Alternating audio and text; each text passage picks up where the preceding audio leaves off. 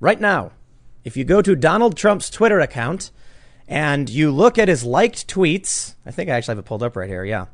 There's one, and it's mine. And it's a thread I wrote about why I wanted, uh, one of the reasons, one of the big reasons that I was, that I'm going to be voting for Trump. And it has to do with Kyle Rittenhouse. Earlier today, just a few hours ago, Donald Trump gave a press conference where he talked about Kyle Rittenhouse and he was asked about it. He said, you know, we all saw the same videos. It looked like he was being attacked.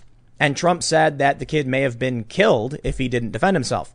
And yes, that's even the New York Times. Well, the New York Times didn't come out and say that much. They, they didn't say that much, but they did say he was attacked first and someone else fired a gun first. So yes, he was being chased. And of course, the media is feigning outrage. No matter what Trump says or does, he's wrong. The funny thing is, he posted this thread and all of these outlets that are highlighting it won't actually talk about what I said. I find that really fascinating. So I know many of you are really excited. We are going to have Kimberly Klacik on today, but she unfortunately had to cancel. So um, I wish her the best. She's uh, she's killing it out there. She had that amazing viral ad, and I'm sure for obvious reasons she's very very busy. And uh, she spoke at the RNC, right? Yeah, she did. Oh yeah. So you know these things happen, and um, you know maybe we'll figure something out and have her on at a future date. But uh, I'm sure she's doing something rad nonetheless. So we're just going to talk about what's going on with this press conference and. You know, Donald Trump liking my tweet and it being the only liked tweet on his page is funny because all of a sudden I'm not I'm getting I'm getting hit up by like random people I've known from a long time. They're like, "Yo, yo, hey, what's up? I have your phone number." And I'm just like, you know, the craziest thing about this is it's not just this tweet from Trump. It's just in the past week or so, a bunch of people that I thought were like progressive, anti-Trump, Democrat are like whispering we love your show, man. You're awesome. Keep doing it. And I'm like, that's really weird because you post like weird SJW stuff and you're telling me like what I do. You're getting I, to them. Or these people really are just like uh, uh, secret Trump voters. I man, that's crazy. Like, what if you know all the polls in 2016? I know, I, I know we say this all the time, but I wonder if when we talk about secret Trump voters, they keep saying it's non-college educated whites. What if it's not? What if it's just like little bit of everybody? I think you know? is just a little bit of everybody. people who pay attention. Mm-hmm. Yeah, some of the messages I've gotten as of recent, I'm like, this person likes Trump. Like, what? That's funny. Because you work for a progressive company. But hey, man, there it is. So anyway, we got we got a bunch to talk about. We've got this, and we've got some new details on you know what happened in Portland and some other stories that are. You know, we got some satire from to throw in the mix from the Babylon Bee, which is really really Of good. Of course, always we're- good. We're just going to hang out and talk about all that stuff. So make sure as you're tuning in, you smash the like button because it really does help. And subscribe, hit the like button, hit the notification bell. YouTube makes it a chore to make sure you get all this content. And uh, today it's just me hanging out with Lydia. Yep, You that's me. I'm here. I'm here. I'm sorry. I'm not Kimberly Klacik. I'm sorry to disappoint everyone. I wish she could have been here. Next time, hopefully we catch her when Everybody's she's not so mad. busy. I know everyone's mad at me. So uh, right now, let's just let's let's jump in. I want I want to show you this first story from the Milwaukee Journal Sentinel, and it's a really really amazing piece of disinformation. And I also want to go through a bunch of these like fake news journalists smearing Kyle Rittenhouse. It's it's it's insane, man. So earlier today, as I mentioned, Donald Trump gave a press conference where he said, you know, this kid looked like he was being attacked and he may have been killed if he didn't do something. This is what the story says from the Milwaukee Journal Sentinel. They say Trump mischaracterizes Kenosha protest shooting, defends Rittenhouse evening, uh, Rittenhouse evening before his visit to the city roiled by unrest and violence. They say the president also mischaracterized the incident in which Kyle Rittenhouse was accused of using an assault style rifle. Quote, that was an interesting situation. You saw the same tape that I saw, Trump said Monday during a White House news conference. He was trying to get away from them, I guess. Looks like, and he fell, and they were very, vi- and, and, and they very violently attacked him, and it was something we're looking at right now, and it's under investigation. I guess he was in very big trouble. He probably would have been killed, Trump added. They go on to say, at the point of the evening the president describes, the teen had already shot and killed one protester, according to the charging documents and video footage. Trump's latest comment set the stage for what could be a highly charged visit from the most powerful man in the world at a time when the community is still recovering from a week of shootings and unrest that left a black man paralyzed, two white protesters dead, and businesses looted and burned. So here's the first question I have. I think uh, I, I'm just so tired of saying it. They don't have Google, do they? I guess not. They don't have, they, they, they don't, they, listen, all too often, you've got three journalists on this. Let me tell you a story. I went to a thing called News Exchange once. They flew me out to Morocco and they had me up on a stage in front of like a thousand journalists watching. And I looked around and I was asked about like the state of journalism. This was back in 2012. And I said, every single journalist should be fired. Every single one of them. Because they have no idea what they're doing tech wise. They have no idea what they're doing security wise. And there needs to be like a purge and a start over. And that was in 2012. Wow. Have things improved, Tim? It's gotten way worse. and, and they got, you know, they were mad. Yeah. you know, Yeah. So, someone from CNN tried offering me a job and I was like, Are you joking? get out of here. and it's funny because it was like 2012, so I was like kind of broke and just they invited me there because I was doing this coverage.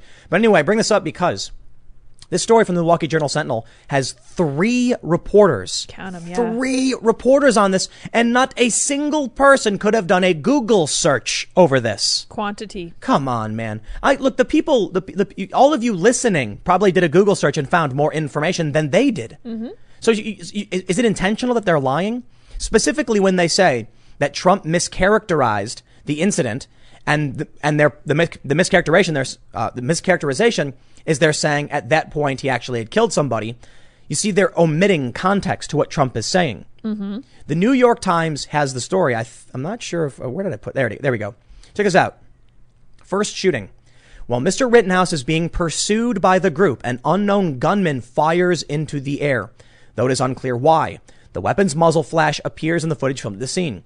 Rittenhouse turns toward the sound of gunfire as another pursuer lunges toward him from the same direction. Rittenhouse then fires four times and appears to shoot the man in the head. You want to know what's crazy about this? What's that? Four times, they say. Mm-hmm. The medical examiner said he was hit five times. So somebody Actually, else. fact check me on that. Can you pull that up? I believe that's true. I'll look it up. Yeah. and one of the shots was in the back. And so Yeah, I remember you telling me. I tweeted about this. I, th- I think the medical examiner said he was hit five times.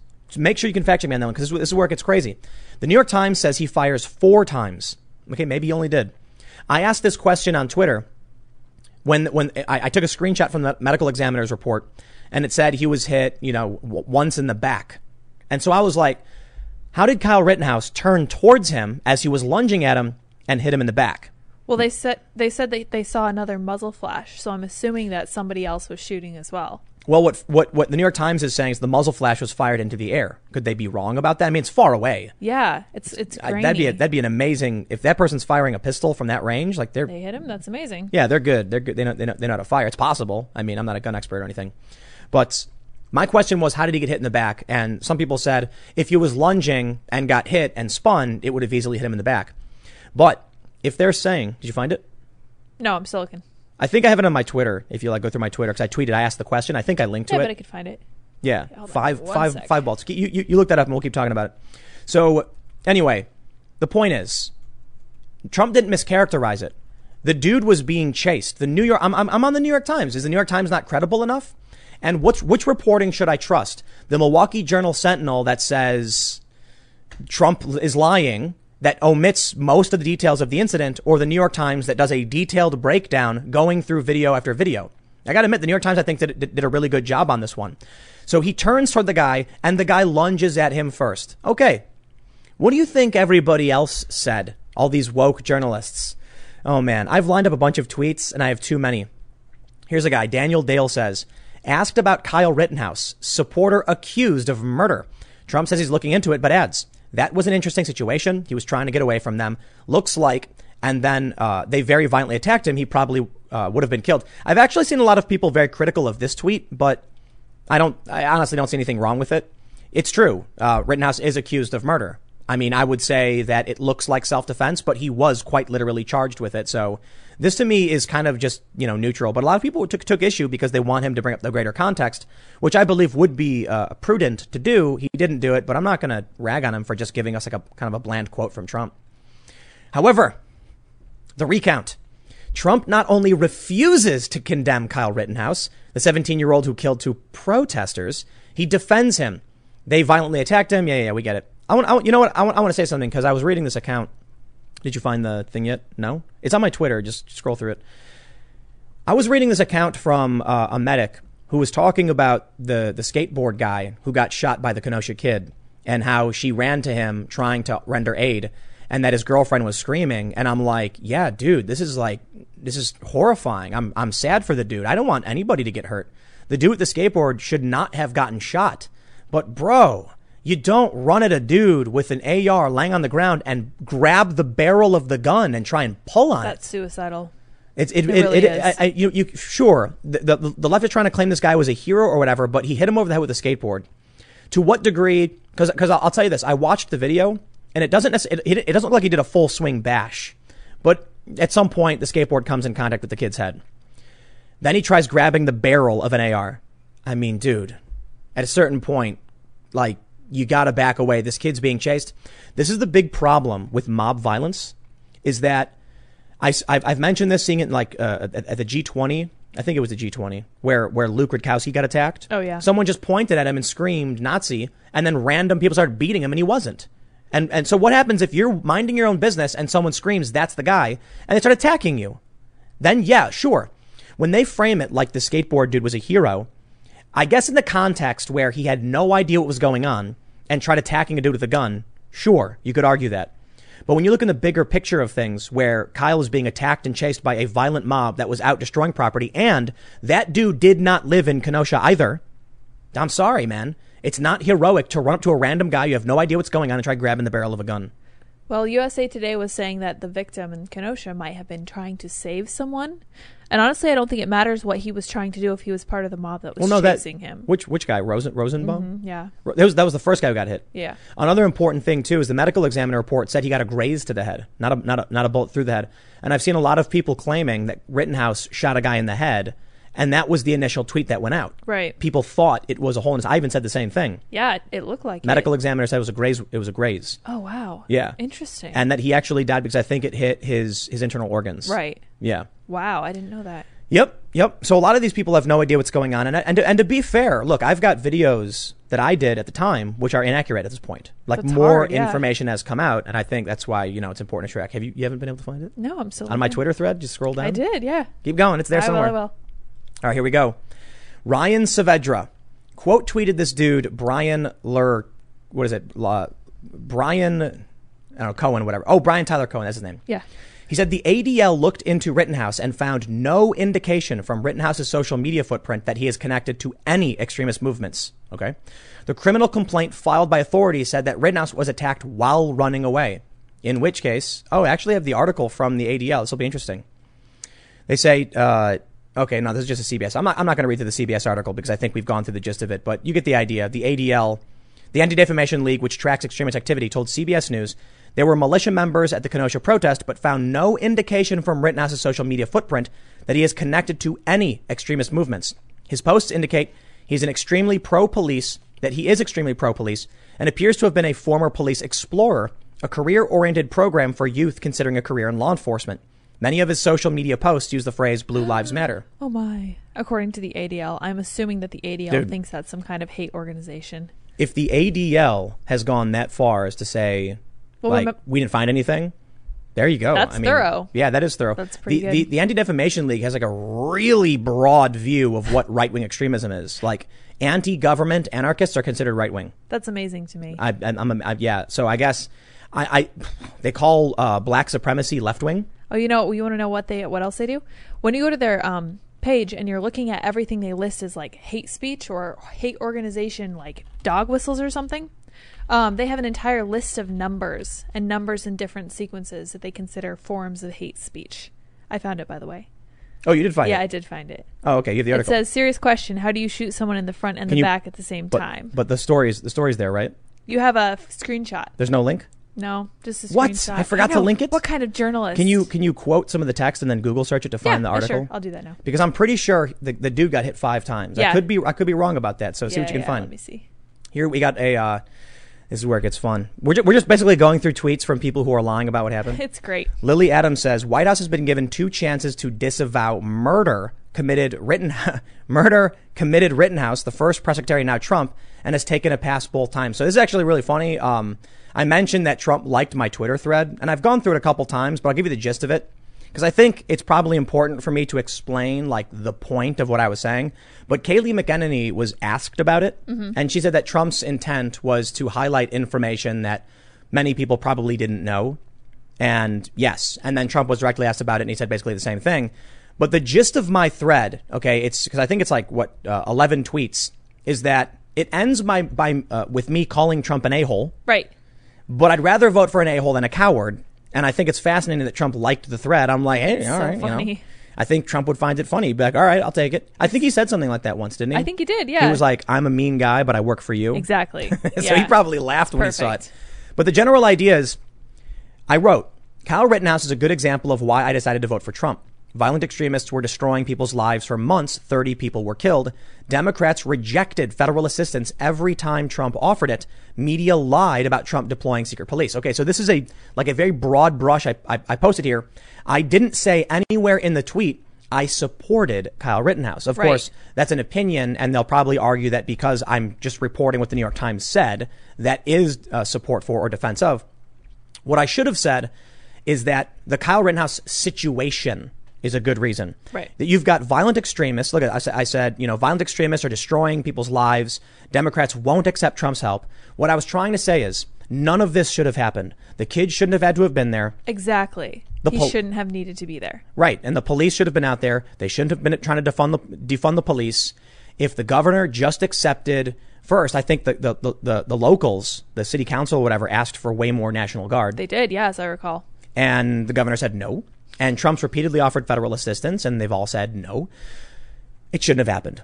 Kyle should not have had to have been called by anybody to go out there. I think it was foolish that he went out there. Because look, man, you like I've been on the ground with these violent riots. I've seen what these people do, and you need to. That, that, kid probably didn't understand the likelihood that he was going to pull the trigger was like ninety nine point nine percent. Yeah, well, he's a 17 year old kid. He's just kind of going out there to have fun. Nothing's ever going to happen to a teen. Nothing's ever going to happen. Nothing's ever going to go wrong. So, His well, his in, he had he had good intentions, Right, But the path sure. the path to hell is paved with good intentions. Right, exactly. The problem is, how do you where where's the there's there's no way to call this one right. Do you just let violent extremists destroy your town? These people weren't from there, by the way. The, the Yeah. Kenosha issued a statement saying out of 100, I think it was uh, what 175 arrests, 102 were out of, from outside the city. Right. And so was he, but he worked in Kenosha. I'm sure they some of them all were outside from outside the city, but had some reason, you know, to be familiar with the place. But it, it's you know, do you do nothing? Do you just sit back and say, "Well, I guess I lose my business in my life," or do you say, "I need help. The police aren't helping me"? And then, to what degree do we blame Kyle for being a 17 year old kid who was asked by locals, "Can you help protect businesses?" And this kid loves cops, and he was probably like, "Dude, this is awesome. It's yeah." a I'm gonna-" chance. Yeah. And he was rendering aid to the rioters, even. Right. Well, he he started the day by scrubbing off graffiti and cleaning the mess up in Kenosha. And I don't know. The only thing that I can come up with to say is that even if you do decide that you need to step in and do something about it, you sure as heck don't send a 17-year-old kid. You try to make sure that people who are responsible and mature and have a firm grasp of the situation and aren't running around in cowboy boots, which are really Is that what he was doing?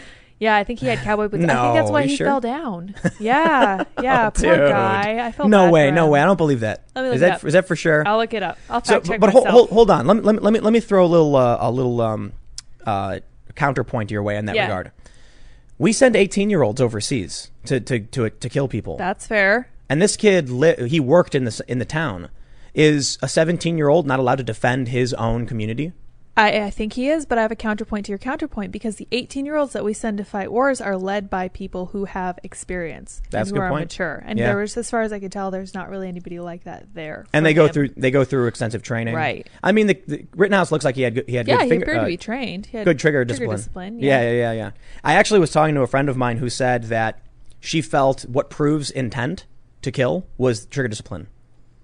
You can't. What? Yeah, yeah, yeah. The because because he knows how to handle the weapon, and his finger clearly wasn't on the trigger most of the time. That means he made the decision to move his finger to firing position to shoot those people. And I was like, yeah, yeah, to defend himself. like, what? Yeah, they're coming at you. They have weapons in their hands, not just a skateboard, man. This is this is this is crazy. But anyway, check this out. This is where it gets funny. So so that dude Brian yeah. Tyler or whatever. Yeah, yeah. Mike Cernovich uh, quote tweets him saying, "Nick Sandmann's lawyers represent Kyle Rittenhouse. Enjoy those retweets because you're literally going to be paying money for them." And then the tweet got deleted. And I guess he re- he reposted it with a cleaner uh, statement. it, huh? Yeah, yeah. So so you can't really sue someone for defamation if it's an opinion, you know. So the tweet went away, and I guess it's not the only one. A bunch of other people did too. There, so, yeah, so there's a screenshot. Here, here's the screenshot. We're going to get demonetized because we got some swears in here. It says, Holy S, Trump is defending Kyle Rittenhouse. He's defending a white supremacist who murdered two people in cold blood. He defended him from the lectern at the White House. you know, man, I don't know how we're supposed to have a functioning society if people just make stuff up and just, you know, you know what the craziest thing is? Ultimately, that I want to get to here is the gaslighting Yeah. with Joe Biden. How he's basically Joe Biden came out and says he's condemned violence on both sides and is challenging Trump to do the same. And it's like when Trump the last time he said there were bad people on both sides and some fine people on both sides, they turned it into a smear they've used nonstop. Joe Biden did. It's so ironic that Joe Biden is bringing this up because he kicked off his campaign talking about the very fine people hoax. And he's like, President Trump, you know, he really likes him some uh, white nationalists or whatever. And he's never let go of it. And he's bringing it up again now. Well, now what Biden's doing is a clever, you know, linguistic Twist. manipulation. Yeah. Yeah. So instead of saying Trump called white nationalists this, he says, remember what they looked like and remember what he said. Then he says the quote, so he can't be sued for That's lying. pretty clever. It is because it'd be funny if Trump sued Biden for defamation in a political race. It's a would very be amazing. I know it would, it's it's like the judge would laugh and be like, "Welcome to politics. Right, Grow up. You're 74. Like you're beyond an adult." Wait, so can you you can sue for defamation if you're a famous person though, right? Yeah, it's harder though. Okay. So, um, I mean, Will Chamberlain, who I've actually got, got one of his tweets, is a better, uh, a, better person to talk to. But he's, he'll, he'll be on the show. I think. When when is he coming on? On the ninth, I want to say. oh yeah, I've had Will Yeah. on my show so many times. Oh, yeah. But uh, my my understanding, basically having talked to Will several times, who is a lawyer, is you have to prove if if you're a public figure and someone defames you, you have to prove they knew what they were saying was false. Ah. It's extremely difficult. Yeah, how do you prove someone's intent? messages, emails, but even then, Yeah. you know, it, I, I think for, for a lot of this stuff, these people are just, you know, kind of really dumb. Yes. And there's not going to be internal communications between for, for a guy who just tweets something out. Right. So proving actual mess. Now, I guess the, the big issue is when it, what's becoming really challenging with these defamation suits is that everyone is a public figure now. Yeah. So when it came to Nick Sandmann, so uh, for those who aren't familiar, he's the Covington kid who was standing on the steps of the Lincoln Memorial. The Native American guy walked up to him, started banging the drum in his face, and then the media smeared him. He's he's won a bunch of settlements, by the way. But uh, the trouble with him was they tried arguing he was an involuntary public figure, and they were writing about him because it was the news and he was a public figure. And I guess his legal team argued against that, saying he didn't do anything to be a public figure. He- Involuntary. yeah, Yeah. yeah, yeah. No, that's the thing. It is. Yeah, yeah. So uh, they argued the kid didn't say anything. You can't set that standard. That's insane. But that's where it's getting dangerous. Is Kyle Rittenhouse now a public figure because he's all over the press and social media? I think it's ridiculous to try and argue he is. He's, I agree. He didn't say anything to anybody. You know. Well, well uh, no, go yeah. ahead.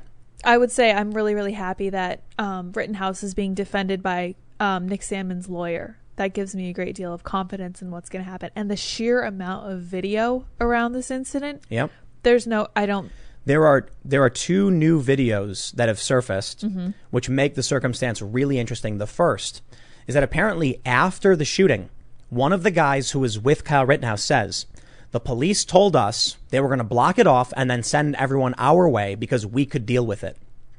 So I tweeted about that, and I'm like, "Dude, the Kenosha PD needs to answer for this because that sounds like they set him up." seriously. And I don't mean set him up like a bunch of cops were like, I got a plan to frame a kid. What I'm saying is, it's an extreme interpretation of what I'm trying to say. What I'm trying to say is, the cops knew there were kids down there armed and were like, send the riders that way.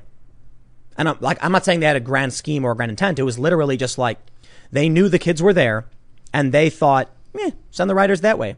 Not, See- not, see- not, it's see- negligence. Yeah. See, those are the adults that I would have expected to have taken up like the mantle of being responsible for these kids, and they didn't. It looks like they really failed them. I think I think the point you made is is is you know earlier is exactly it. While while we do have young people who go overseas to fight wars, they have commanders. They Right, have they have like, they, have the chain of command. Yeah. Right. They have training and guidance. And this kid probably did have a lot of training, but no one on the ground was seemingly in control of the situation.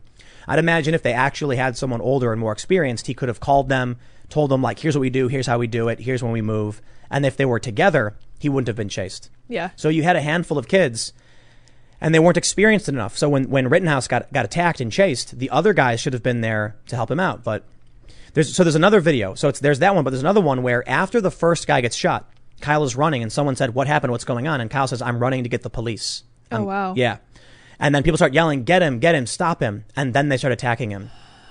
The kid was running for the police and they attacked him. Oh man. So you know, it's, it is it is it really is an interesting uh, conundrum First and foremost, none of them should have been out past curfew. Yep. But, uh, or, or, yes, yes, none, of- they should, none, none of them should have been out past curfew. I give a little bit more leeway to the kids because they were there in a defensive, you know, for as as you know, right, protect the businesses, render aid. It was going to happen.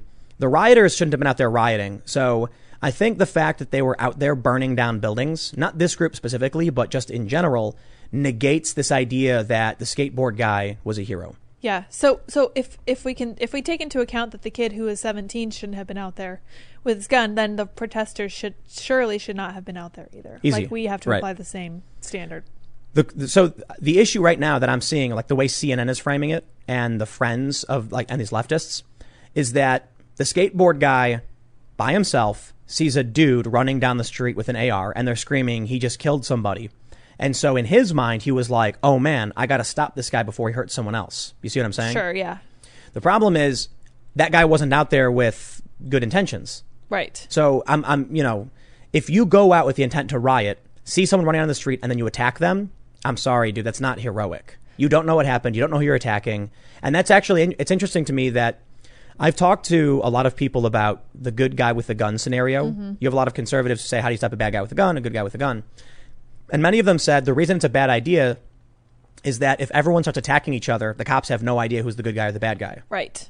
Well, it's like so I think sometimes you talk about when somebody steals a purse, or if somebody has a purse, and all you have to do is say that person stole my purse, and then you cause all sorts of problems for them. So, what is this story that you tell where you're like, if you have a purse, all you have to do is yell at somebody, and you get people to attack them? Yeah. Yeah, I mean, so- but you could theoretically. This is the You do that craziest. anything. anything at any time, Yeah. anywhere, as long as there's a mob. Like if I was walking down, I, I, I'd be willing. Actually, you know what? I'll put it this way: if I was in New York and I saw you and you were like walking and I yelled, "Stop her! She stole my purse!" I don't think anybody would do anything. If a guy had the purse, though, because like as much as people might not want to accept it, there's still sexist stereotypes. Right. like there are stereotypes. Guys don't really care. if a guy was carrying a purse, a woman could yell, "He grabbed my purse." Most people would do nothing. Yeah. Just oh, for sure. Yeah. But eventually you'd find one dude who would walk up and grab you and be like, yo, give the purse. And then the guy would be like, it's my purse. And then, you know, whatever. I don't know. right. You could theoretically do it with a backpack, though. That makes more sense. Yeah. But I'd be willing to bet in a crowded New York City, very few people would actually intervene in any way. But create a mob violence situation, and they will do anything. It's it's it's creepy. There's a video. I think it's it was it Wisconsin. I'm not sure. Where a guy, a regular guy, is standing in front of a store with his arms up, and they're all screaming at him, "Get out of the way!" And then one random Antifa just goes, "He's a Nazi," and then people start screaming and hollering because that Antifa guy knows you say that, and then other people will just start physically attacking the individual, and then the person ends up running off. We're all just a bunch of lemmings. That's for sure.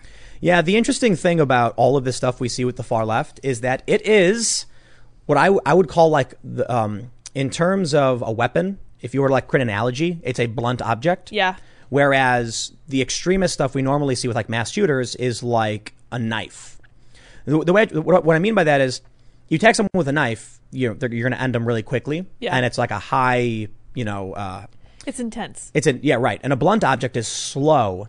And if you hit someone with a bat once, they might just run away. So you can you can theoretically hit a thousand people with a baseball bat over the course of a month, and it won't make the news. Nobody cares. You run to somebody and stab them, it's going to be front page on the lo- uh, local news. You do it to several people, it'll be major news. And so what ends up happening is you have these terror attacks where the mainstream media sees it, and rightly so, goes like, "Whoa, this dude ran into a room with a gun and shot all these people." And then everyone talks about how right wing violence is the most extreme. And it's like, it's certainly a problem. Absolutely. We, we, we got to have the Fed stopping all this stuff. But with the low tier stuff from the left, they do it a hundred times more often, but it never makes the news. So it keeps happening. Right. Now, Donald Trump announced something earlier, along in this, along with the press conference where he talked about Kyle Rittenhouse. He says, "This is from uh, Felicia Sonmez. Felicia is Washington Post national political reporter. DHS and DOJ are announcing a joint operations center to investigate violent, far, uh, violent left-wing civil unrest." Trump says, "Good. Awesome. Yep. So it, it strikes me that it would be much simpler to just say all extremists left and right are bad. Why can't we just do that? Well, apparently now that's what Joe Biden's trying to do." Oh boy. Wait, let me see if I can find a. Here we go. This is great. Oh. Tyler, uh, and then I'm going to go back to that tweet because there's another funny thing in there. Tyler Pager says, Biden on Trump's presser, I urge the president to join me in saying that while peaceful protest is a right, a necessity. Violence is wrong, period. If Donald Trump can't say that, then he is unfit to be president, and his preference for more violence, not less, is clear. Yeah, why doesn't he say that, Tim? Take a look at this tweet below. Someone commented, We've reached levels of gaslighting never before thought possible. I couldn't believe this, so I actually pulled it up and yep, look at this. Mm-hmm. Biden, I condemn violence in Portland, challenge Donald Trump to do the same. Biden condemns violence in Portland and calls on Trump to do the same. Biden condemns Portland violence, says Trump recklessly encouraging it. Wow. Nice. Trump is recklessly encouraging it. That's crazy. You know what's you know what was really crazy to me when I saw this? I think this proves that Joe Biden and and like Kamala and the Democrats no longer care for politically active people. Like they're straight up saying, if you follow the news and you listen to commentary, we don't want your vote. You know why? why? Because we've all been listening to Trump scream his head off Right. about ending the violence and having law and order.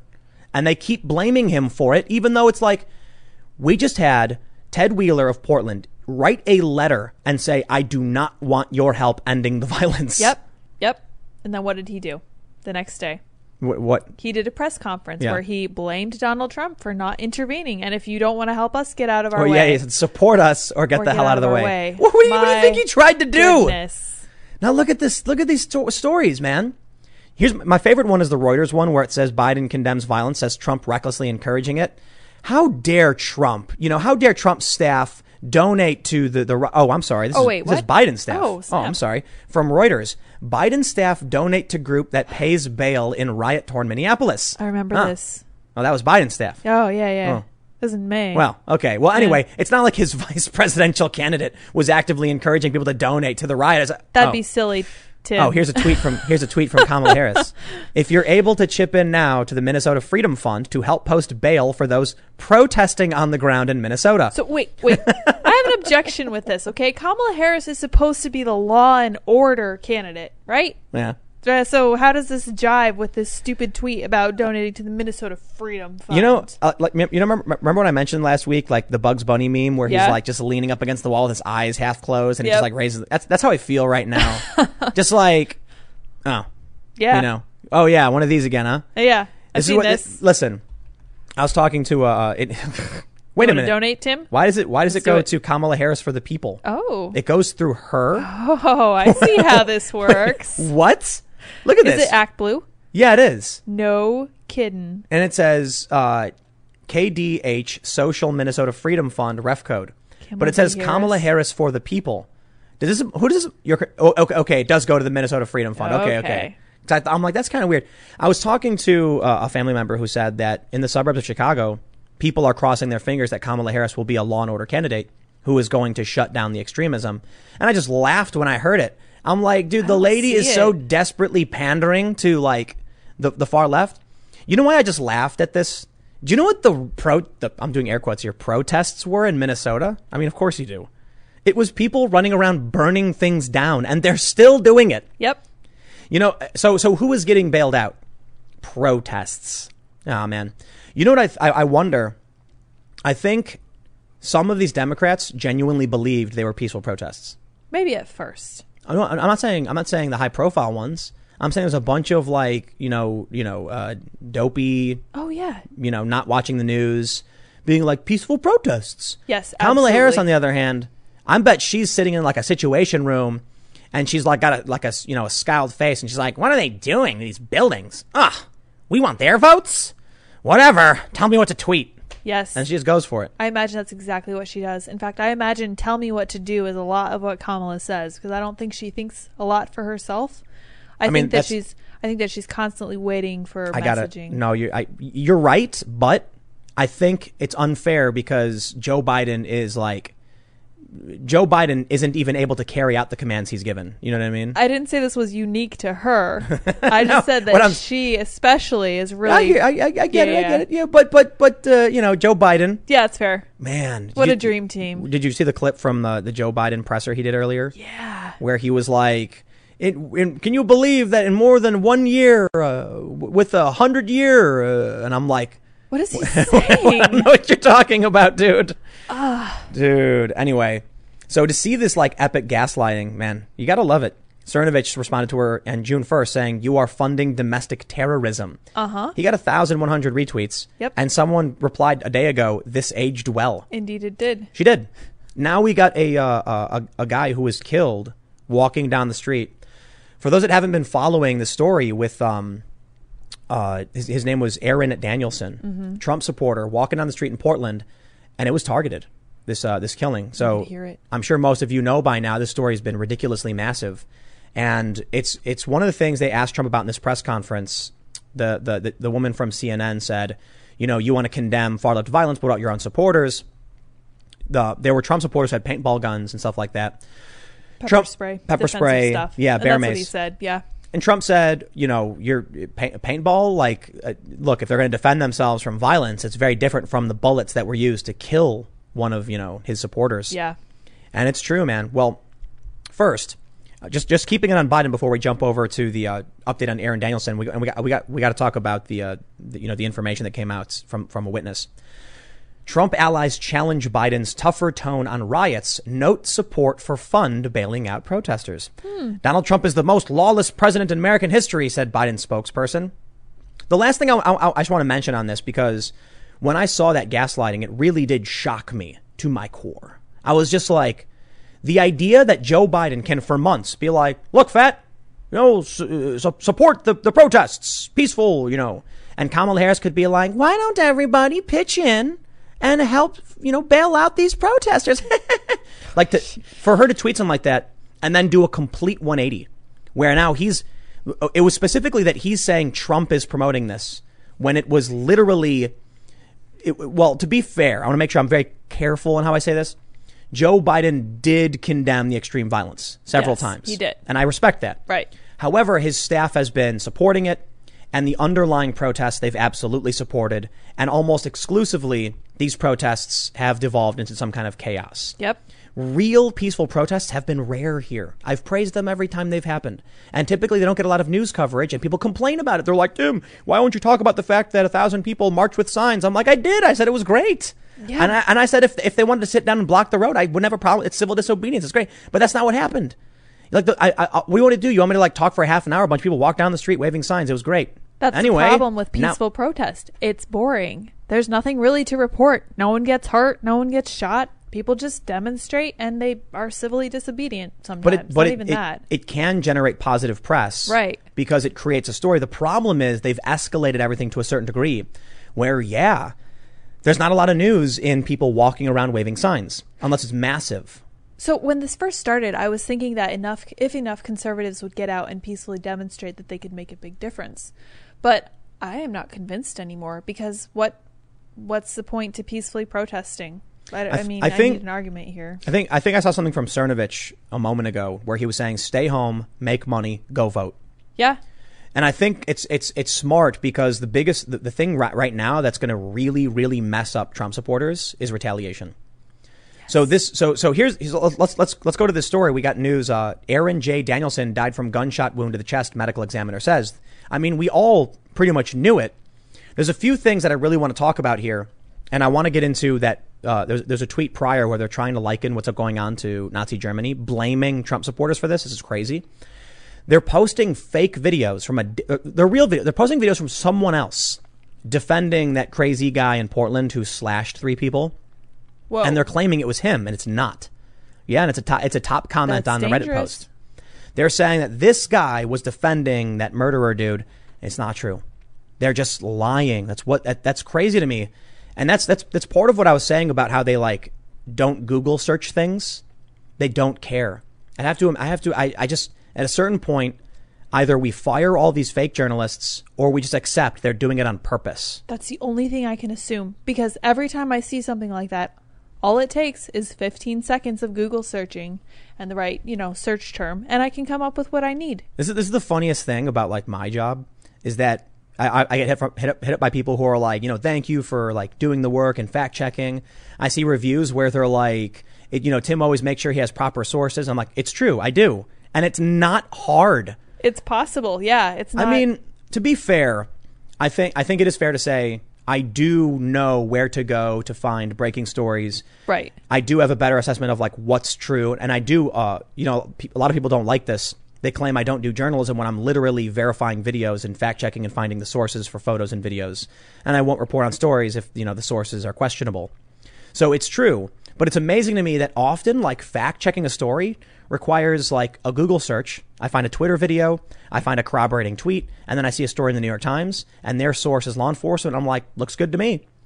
Yeah. But then these other journalists are just like, well, my grandma said that this guy was a Nazi, you know. It's because they're working backwards. I'm fairly convinced at this point that they are starting from their conclusion and they're working back. And it doesn't matter what gets in the way. They're going to say whatever needs to be said to get to their conclusion This, that, that's the craziest thing to me. At, at a certain point, they've they've come on, man. Uh, uh, the American people. If you want to pull the George Carlin thing when he said, "Imagine how stupid the average person is," now Gosh. realize half of them, you know, half of them are stupider than that. Yep. Yeah, it's funny. George Carlin was a legend. I true. love that guy. And it, right, right. I get the point. It's true. However, people aren't that stupid. Like Joe, for Joe Biden to come out and be like, Donald Trump, your Joe Biden literally said your supporters coming out and like intimidating, threatening people, and I'm like, do do you think that? All right, listen. Maybe the bottom ten percent of of intelligence are sitting there going like, whoa. Those guys wearing all black and screaming Black Lives Matter were white nationalist Trump supporters.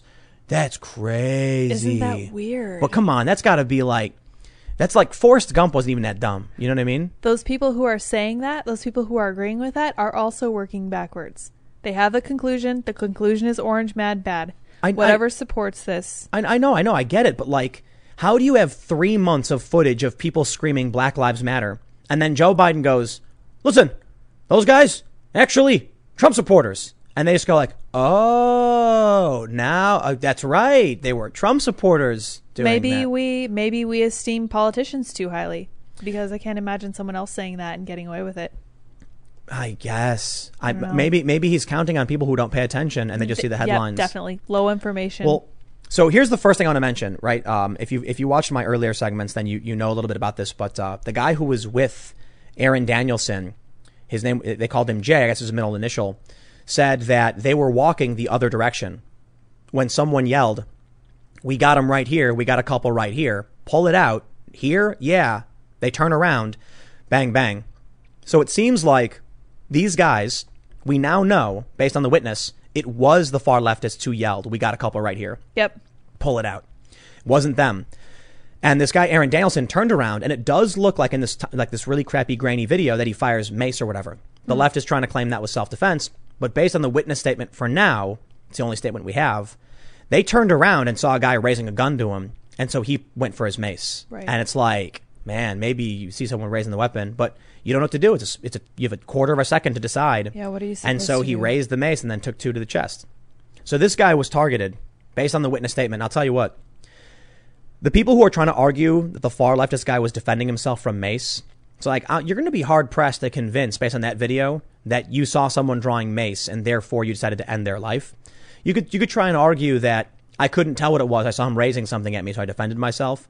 But it was almost the exact same time, and they approached him yelling, "We got a couple right here." Yeah. How do you explain the audio? and then he fled as fast as he could. Mm-hmm. So apparently, this, this is crazy too. Um, I guess his his sister is the one who uh, turned him in. We got this from the Daily Mail. Portland uh, Antifa protester who is under investigation for shooting of Patriot Prayer Trump supporter uh, after being turned over to police by his own sister.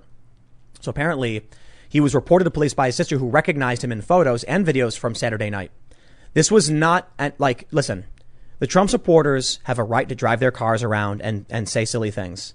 I, that, that's just a fact. Of course. And so this is where it gets really, you know, uh, uh, really frustrating in terms of the national narrative from the left. They're like, I saw a journalism professor. Her her name is Emily Bell. I know her. I, I you know think she's a nice person, but she tweeted, you know, I had to call a family member scared because you know fake militias are invading our towns. I never thought I would see something like this. And then a bunch of other journalists are like, oh, I'm so scared. I hope they're safe. And I'm just my response was, yeah, I feel the same way. You know, I had to deal with that uh, several times when the riots were happening in Chicago with my family. You know, so the police definitely need to shut this down. But where, where, where is this? Where's the outrage over the fact that for months these cities have been under siege? Were you not concerned about your family member when the far left was burning down buildings?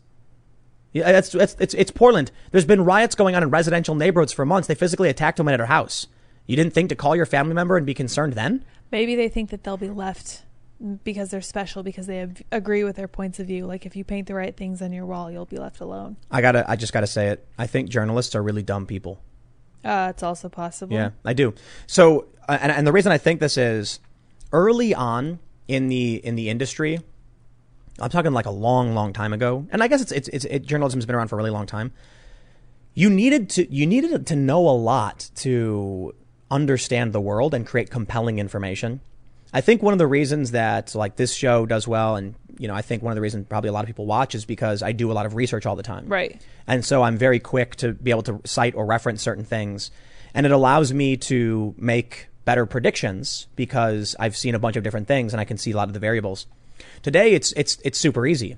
You don't want to, these news organizations don't want to pay a lot of money. So they hire some college kid for dirt. The kid has no skills and they're like, we don't care. Just write negative things about Trump and we're golden. Actually, Ryan Long. I was just thinking of that. So uh, Ryan Long, uh, the comedian, put out a new, a new segment. It was today, right? Yeah. Oh man, it was so good. It's called what? What is it? It's like um um a new news. When Trump leads, when Yeah. what Trump's what news is going to do when Trump leaves. and it's a bunch of people sitting around all talking about their anti-Trump articles if he wins.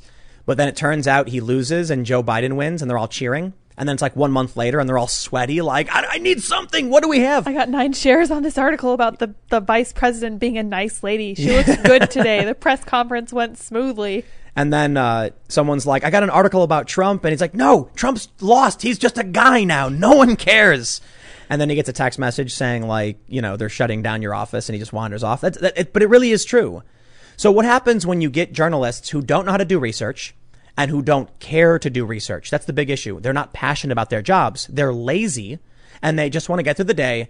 It, it, listen, when you've got an office full of people, like all these lefty journalists who are socialists or whatever, they all tend to be supporting this stuff. They don't want to work. Right, The last thing they want to do. They're like, I shouldn't have to work. They're like, we should have a four day work week. Rent is It's like, dude, I work all day every day. Mm-hmm. not because I'm doing it because like it's, it's you know what, man. I don't know what they really want to do with their lives. Do they want to like just sit around and have team crumpets or something? Probably. So this is something that I saw a little bit when I was working in nursing too. There were people who were in the field that I was like, you shouldn't be doing this. You should not be here. You should find a different job. Why? What were they doing? They were unsen- they were insensitive, they were impatient, they were really sometimes dishonest and I was like, "No, you shouldn't be doing this. You should not be in this field at all." And I feel like all these lazy journalists, like if you don't want to do research and if you're not interested in historical stuff that happened, this is not the right field for you. Find something else. You know, you know what they want? Hmm. It's a quick path. Actually, let, let me start over. This is what I've, I've been talking about politicians. They're not good enough at anything to become noteworthy. So they're like, if I can just tell people whatever it is they want to hear and I get elected, then I'll have my name in the history books. And I will have, yeah. Same thing with journalists. Yeah. A lot of these people are narcissists who are like, everyone should know my opinion and I shouldn't have to do any work for it. Blue check syndrome. Blue check syndrome. Mm-hmm. Yeah, I've seen a lot of uh, blue checks. You know, They're famous. no, no, I was going to say like the things they do, the unethical things they do, desperate for followers and retweets and everything. And I'm just like, I roll my eyes. I'm like, yeah, really? I've had people hit me up asking like, how do you get more followers? And I was like, I don't know. I don't Just know. do, do good work. Dude, I, ju- I was just like, you know what I do? I go on Twitter and I just like, I say, th- I just tweet things. I just, I don't even know, think about it. I rarely re- re- uh, respond to people relative to what I post. And I just will like see an article and I'll be like, "Heh," and I'll just like tweet it out. Mm-hmm. And that's it. Well, this is interesting. So what they, what a lot of these journalists end up doing is like replying to people because they're like, you know, do the reply guy thing. I don't like the idea of depending on someone else for your like engagement. Why would you not go out and talk to people on your own? This makes sense to me. They're not good enough at anything to to actually earn followers. I'm I'm starting to agree, and I don't think they really have enough original thought to really be famous on Twitter on their own. look at these reply guys who will like whenever Trump tweets they oh, respond Oh, immediately. But look at their their their sole tweets. Like go to their Twitter account and look at their just reg- regular tweets and there's no engagement. They're so they're they're boring. Like they don't have they really don't have original thought that they tweet out. All they do is reply.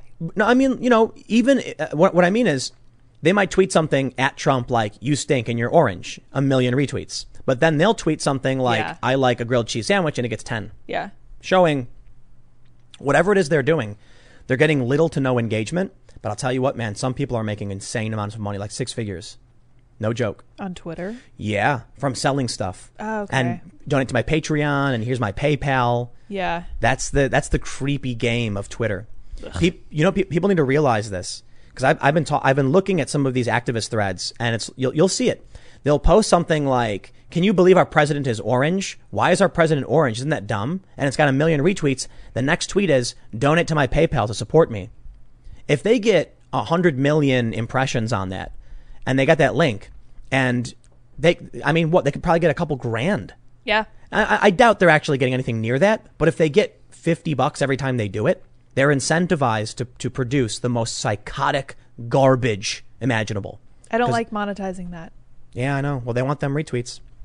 Let's talk about this right here. Check this out.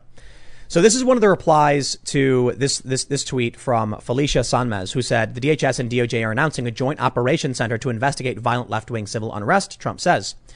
He, this is a screen grab with a 102.7 thousand retweets. Oh, boy. I want to make sure you can see it right there. 102.7K. He says, the history of Nazis holding rallies in left wing areas of Weimar Germany, instigating street fights, and then telling the press that only they could save Germany from the violent communists seems like an important thing for people to be studying right now. Wow, is that a gross mischaracterization of what's happening now and what happened back then? Do you know where Antifa comes from? Tell me, Tim. From communist Germany. I'm sorry, from Weimar Germany. It was the communist, uh, the German Communist Party, anti-fascist action, or whatever it is. So, what's really been going on, and we've talked about, I've talked about this quite a bit, going back to uh, like the Battle of Berkeley several years ago. The far left is organizing extreme. Uh, uh, uh, they're targeting peaceful rallies, and a lot of people criticize these Trump supporters for going to left-wing areas and holding rallies. They didn't start any violence when in, in Berkeley, for instance, a bunch of Trump supporters went to the Free Speech Plaza or whatever because it was historical Berkeley, you know, uh, 1970s, and then Antifa showed up and started beating and attacking people, throwing explosives, pulling out knives, Right. improvised explosives, and things like that. And I'm like, okay, you, no one made you attack these people. Like you didn't have to do that. They decided to do it anyway, and now they're claiming it's the Trump supporters who are bad here. But the important factor, the important difference who, which, which faction is going around demanding people salute them? With their, with, with their arm outstretched in front of them? Probably the right wingers, since they're, they're- Nazis. The, the, who, who's got their right arm straight out in front of them and demand other people are doing it right now? Well, I get it. the, the only difference between the, Na- the, the Nazi salute and what Black Lives Matter is doing is they make a fist. That's right. I was going to say, you see that there's a huge difference because their fist is closed. Ah, it's yes. not straight ahead of them, and I'm not even going to imitate that. So we've seen the photos and videos. Mm-hmm. They go to diners, they harass and attack people. And then you get one Trump rally, one in Portland, okay, where they drove their trucks through, and then here it is, 100,000 retweets. I knew this was going to happen. That's why I think, you know, Cernovich said, stay home, Yep. make money, and go vote. Absolutely. My thing is speak up. And we we I, we talked about this a few weeks ago, where I was saying, you know, defend like like old ladies defending a statue is better optics and everything. Yeah. But speaking up is the most important thing in, in your workplace, and I think it's. Re- I, I don't know if staying home is the right answer. I I don't know what the right answer is, but I'll tell you this: you drive your car with a Trump flag, and they will claim that militias are invading cities. I saw today somebody compare it to ISIS, the trucks that drive through Iraq with ISIS flags in the back. Yeah, they called it like, van- vanilla ISIS. vanilla ISIS. It's like, well, um, it was Antifa that just executed a guy in the street. I mean, that sounds a little ISIS-y, if you ask yeah, me. but and the the the, the, the, the, horrifying thing about this, I was thinking about it. Are there are there any stories of Trump supporters just like a dude in a MAGA hat, like walking up and executing a leftist or anything like that? Nope. Or even it. No, and you know how I know? Because that would be front page international news for a month if that happened. Such a thing has not happened, and it won't happen. I don't. Pr- I pray not. You know, I'm really hoping nothing like that happens because now I'm terrified of what happens if some, if a group like pa- uh, Patriot Prayer decides to try to retaliate. I'm worried. Or if Patriot Prayer doesn't retire, like okay, if Patriot Prayer decides to do a march, Yeah, that's it. That's Yep. the, the, then you're going to have all of these Democrat operatives and the press sitting in their chairs salivating like you step on a twig and we are going to write a front page story claiming you did horrifying things. Tim, they're having one on the 26th. Oh, yeah, that's so, such a bad idea. Yeah, I Here's the challenge. Do we tell them you are not like do not go out and express yourselves under That's the First. Amendment? I, I know. that makes me mad. And that's what the left wants. They can create this circumstance the, I, I should say the far left, these extremists, they want to create a circumstance where the right knows that if they step out of line in any way and they've come out, they'll start the fight and the press will defend the extremists. This is kind of clever because you're not actually saying you cannot come out. You're not actually saying you may not speak. You're telling them that if they do, they'll suffer for it. But Right. they're not actually, they're not overtly saying it's all very covert. And of course, because the media has their back, it's going to work. That's tr- that's tough. You know, like uh, again, I, I want to be careful when, when I say this. I, I think it was Mike Cernovich who said, "Stay home, make money, vote," or whatever. I don't want to mis- misattribute quotes to somebody who didn't say it, but I, I, someone tweeted it. I think it was Mike. The point is, man, that's tough. Uh, we all have rights. You know, we can go out and wave little flags if we want to, and getting attacked by Antifa, that's messed up that the media does this. Right. It's why I rag on them so much. Like this whole episode is like me ragging on the media. Well, yeah, of course, because the media controls what people think of the world way more than they should. We give them far more power and far more credit than we should. Well, I- so they need to be held to account. I, I was thinking something to earlier it. today, you know, that, that actually gave me hope. I think I think the ma- the media class is on the verge of collapse entirely, even though we're seeing ratings go up and everything. We were joking just a moment ago about if Trump loses, like they're wiped out, Right. and I feel like that what we're seeing right now, even with Tucker Carlson, is Trump is inflating all media viewership. I think everything drops dramatically if Trump loses, but internet shows, particularly like this one, are going to survive and flourish. I was thinking about something, and I'm gonna. Uh, I mentioned. I think I mentioned this last week, but I was thinking about it again today, especially with Donald Trump tweeting, liking my tweet. Why didn't anybody ask me anything? Why no didn't one's they? talk to you about it. No one's asked anything about it. Something really funny happened. So apparently, uh, some people on Wikipedia have been complaining. My career stops at 2017. The media just stopped talking about me. Why is that? I don't know, and I think it's funny. My, my well, I have a general idea, and I know this may seem like this, I, I rarely talk about myself this directly, but in the past month with YouTube, podcast, and Facebook, it's over hundred million views across all of my my, my content, and uh, it's like you know three hours and forty minutes a day of content. So it's it's kind of it's it's these are big numbers apparently uh, I'm getting hit up by people. You know, Trump is liking my tweet. I'm getting a bunch of attention, and the media completely ignores everything about me. In fact, somebody tweeted about me saying something critical, and some other leftist replied, "Who? Like, haha, Right, who no one, no one cares Yeah. who he is." There was a really funny tweet about a year ago or so, where some leftist journalist tweeted something like. Whatever happened to that Tim Pool guy? It's so sad. He was getting six figures working for these companies, and now he's got like a crappy little Patreon getting like a thousand bucks because I don't use Patreon. Right. They're just like sitting there. And then I'm just like, it's really amazing. And I think this, you know, when I reflect on myself and my work, is a really good example of how broken the media is and why it's going to die. It's simple.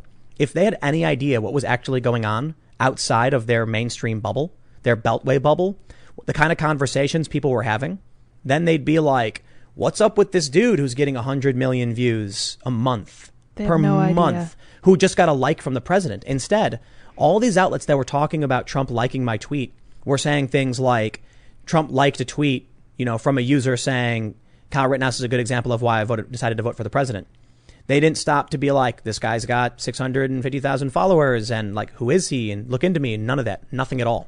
So, does this make you feel like super famous or super stealthy or kind of annoyed? Neither. It makes me feel like there's two realities happening, and it's true. Like you look at CNN, and man, do they have no idea what's going on. But how could it be that, you know, like right now, 52,541 people watching live. You guys are awesome, by the way. Thanks, guys. Are, are watching live and, you know, having conversations, talking about all this, and they have no idea it's happening. They- it's, they- this is it. This is it. I don't think there is a silent majority. No, I think there's, there, there, like, there's a, there's, there's a silent group of people that are scared to speak up. Sure. But I think people are speaking up. I think the mainstream media just is like they're they're like it is a circle of people all staring at each other's butts, and they're like it's like yo we're over here like are you watching what's happening? Your industry is collapsing. So I, I guess the way I put it is, the New York Times subscriber base is going up while every other news organization is collapsing, giving this false idea to these journalists that they're doing better when they're actually going down the drain. If they had any idea the conversations that were happening outside of the Beltway bubble among moderate, disaffected liberals, the politically homeless, and conservatives, You mean everyone? they'd Normal be- people? They'd be writing. They, they'd be writing a lot more about this phenomenon. I had someone comment on a, a post of mine earlier about Walkaway, And they were like, it's not real. It was a, a lefty guy. He's like, it's not real. People aren't walking away. There's no real data on it. And I was like, did you see all the C-SPAN phone calls? And his response was, you know, uh, he's like, that's not real data. Those are anecdotes. It means nothing. And I mentioned Axios actually wrote an article about this, saying that Republicans are closing the gap with, with registered voters, um, with Democrats uh, over registered voters. And it's not because they're registering new voters. It's, it's two big reasons. This is according to Axios. People are leaving the Democratic Party or they're switching parties, which is giving Republicans a boost and narrowing the gap between the two parties. I think that proves there is data. This is from Cook Political uh, Analysis or whatever. Walkaway is a real phenomenon. I think the media is a little bit like Inspector Clouseau and the Pink Panther, who is really bumbling, and I feel like they're staring with their little um, magnifying glass. They're looking for clues, and they're looking in a dark corner, and everyone's behind them, and they're like, "What? What are, what are they doing? We're we're right here." But Yeah. they're like, "There's no one here. You guys are crazy. I don't know what you guys are talking about. There's no silent majority." It, I, I think we're getting to the point, and I, you know, when you see Brian Stelter on CNN, and he says something, and you're just like, dude, do you have Google? Like, what is this? Because they all they, they all get their news from Twitter, and they all follow each other on Twitter. And there have been progressive journalism professors who said people have an unhealthy Twitter obsession, and these journalists need to get off of it. I remember when there was a big trend where I, I think it was BuzzFeed, I'm not sure. They ordered their staff. Oh no, no, no! It was like Outline or something or Dateline. I don't remember. They ordered their staff to not use Twitter for a week, to like actually do journalism. you put this look on your face. wow. Yeah, yeah, and I don't know How what happened with go? it. I don't remember. We don't know. But it reminds me uh, a bit of what the, the Ryan Long comedy sketch earlier. Yeah. So if you haven't seen it, you definitely got to see Ryan Long's comedy sketch. But he in it, he says there's like one guy, Stephen King, and who else? I don't know. They're not on Twitter anymore. What am I supposed Alyssa to do? Oh, Milano. Yeah, Yeah, those And. What am I supposed to do? Come up with an article out of thin air? And then the other guy is like, "Is there a template for like what people used to do?" Dude, Ryan nails a bunch of stuff. He's like, what are these people going to do after Trump's gone? And he, on our show, he was, He was- talking we- about how they yeah. were going to like pack it up in a suitcase and just walk out into the ocean. I was like, yeah, what are they supposed to do? They Slowly to into the sunset Yeah, and just- just walk under the water, uh, and they're into the water and they're gone. I don't know. Dude, it's so weird. I because I, I look, you know, people have said the similar things to me. Clearly, I just rag on Democrats all the time, right? Therefore, once the political battle is over, what am I going to talk about? And I'm like, I'm going to go back to talking about the exact thing I was talking about because I was making content for the last several years. I have a video about cultural issues. I have a video, uh, like I, I'm pretty sure it's still this way on my main channel, Timcast. That the default video is me talking about Jordan Peterson and Yeah. cultural issues. I love that Nothing video. to do with politics. Yeah.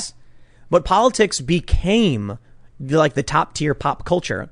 And so I certainly jumped into the fray. I think we might, we, we'll see a couple things. If Trump leaves, there's a good likelihood they won't stop doing what they do.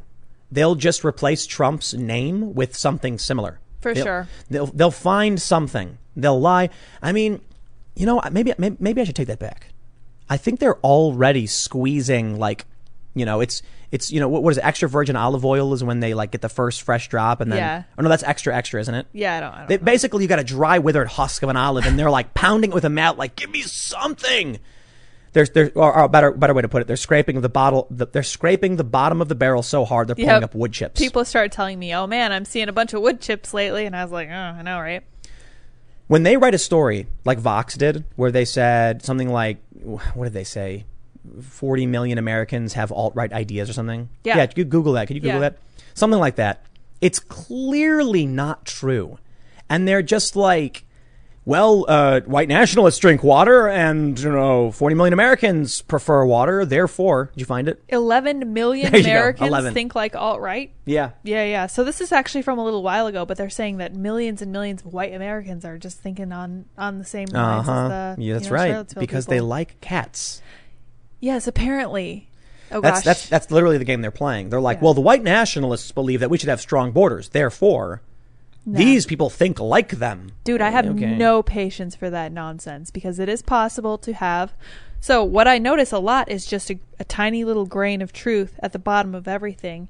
And you can go the wrong way with it, like white nationalists, or you can be sane and reasonable about it, like a normal person. But the fact that there is a, sh- a common grain of truth, they just run wild with it, and it's Yeah. nonsense. Well, it's it's getting to the point where it's really difficult to actually cover anything.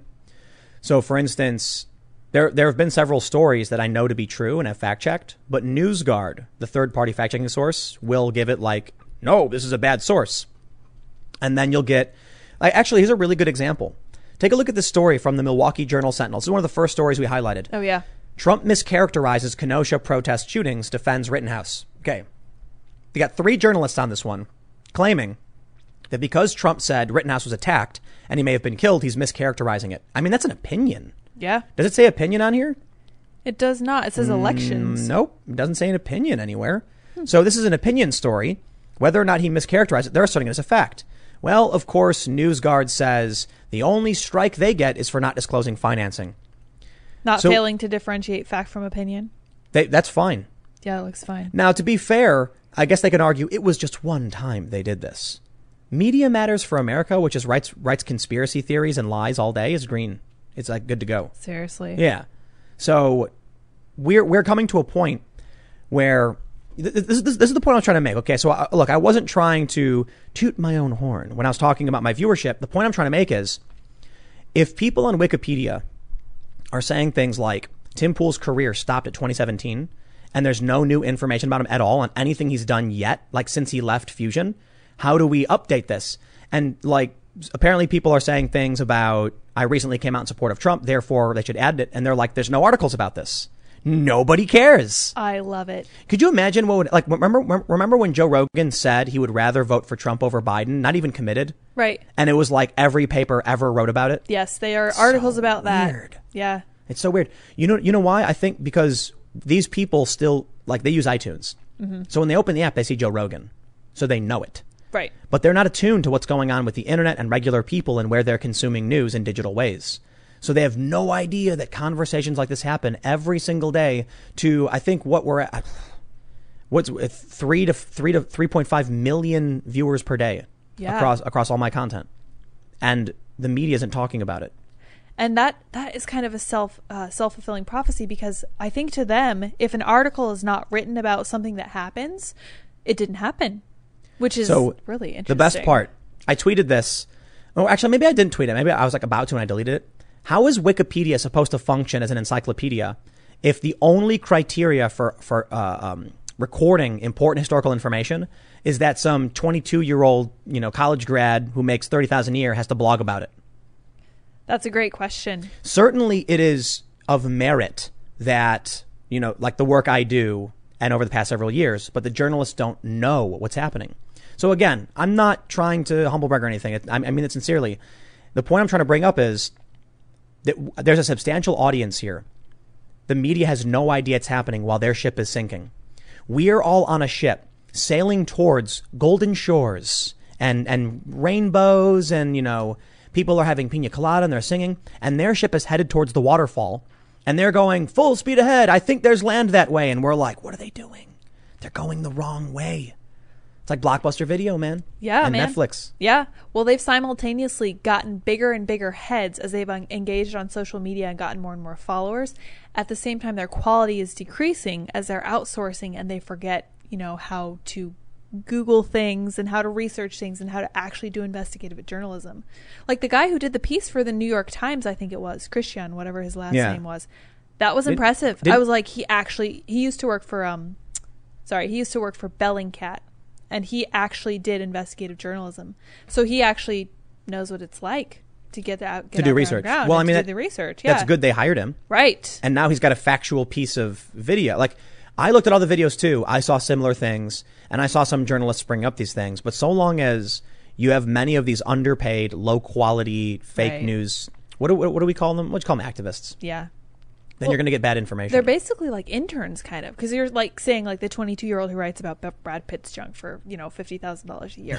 like that's that's no, no, no, not, that's not not the intern. not the intern. No, they got like ten bucks an hour. Oh, okay, okay, okay. Yeah. Then just activists. Well, they um they lower the quality at the same time that journalists are getting to feel more and more important because they have fake followers on social media because they reply to Trump, and it's like Yeah. something's wrong there. That's a bubble. It's got to burst. or to each other. Yeah. You know, I, I noticed this too. They prop up their friends to give them followings. Mm-hmm. And that's one of the issues.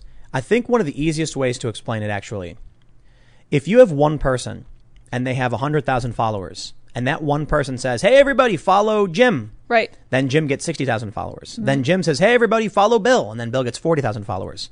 That's still part of the same group of 100,000 from the first journalist. Yeah, that's something that I think about. I'm like, if someone recommends me followers, I'm not really getting new followers. I'm just we're just kind of sharing followers. Exactly. now.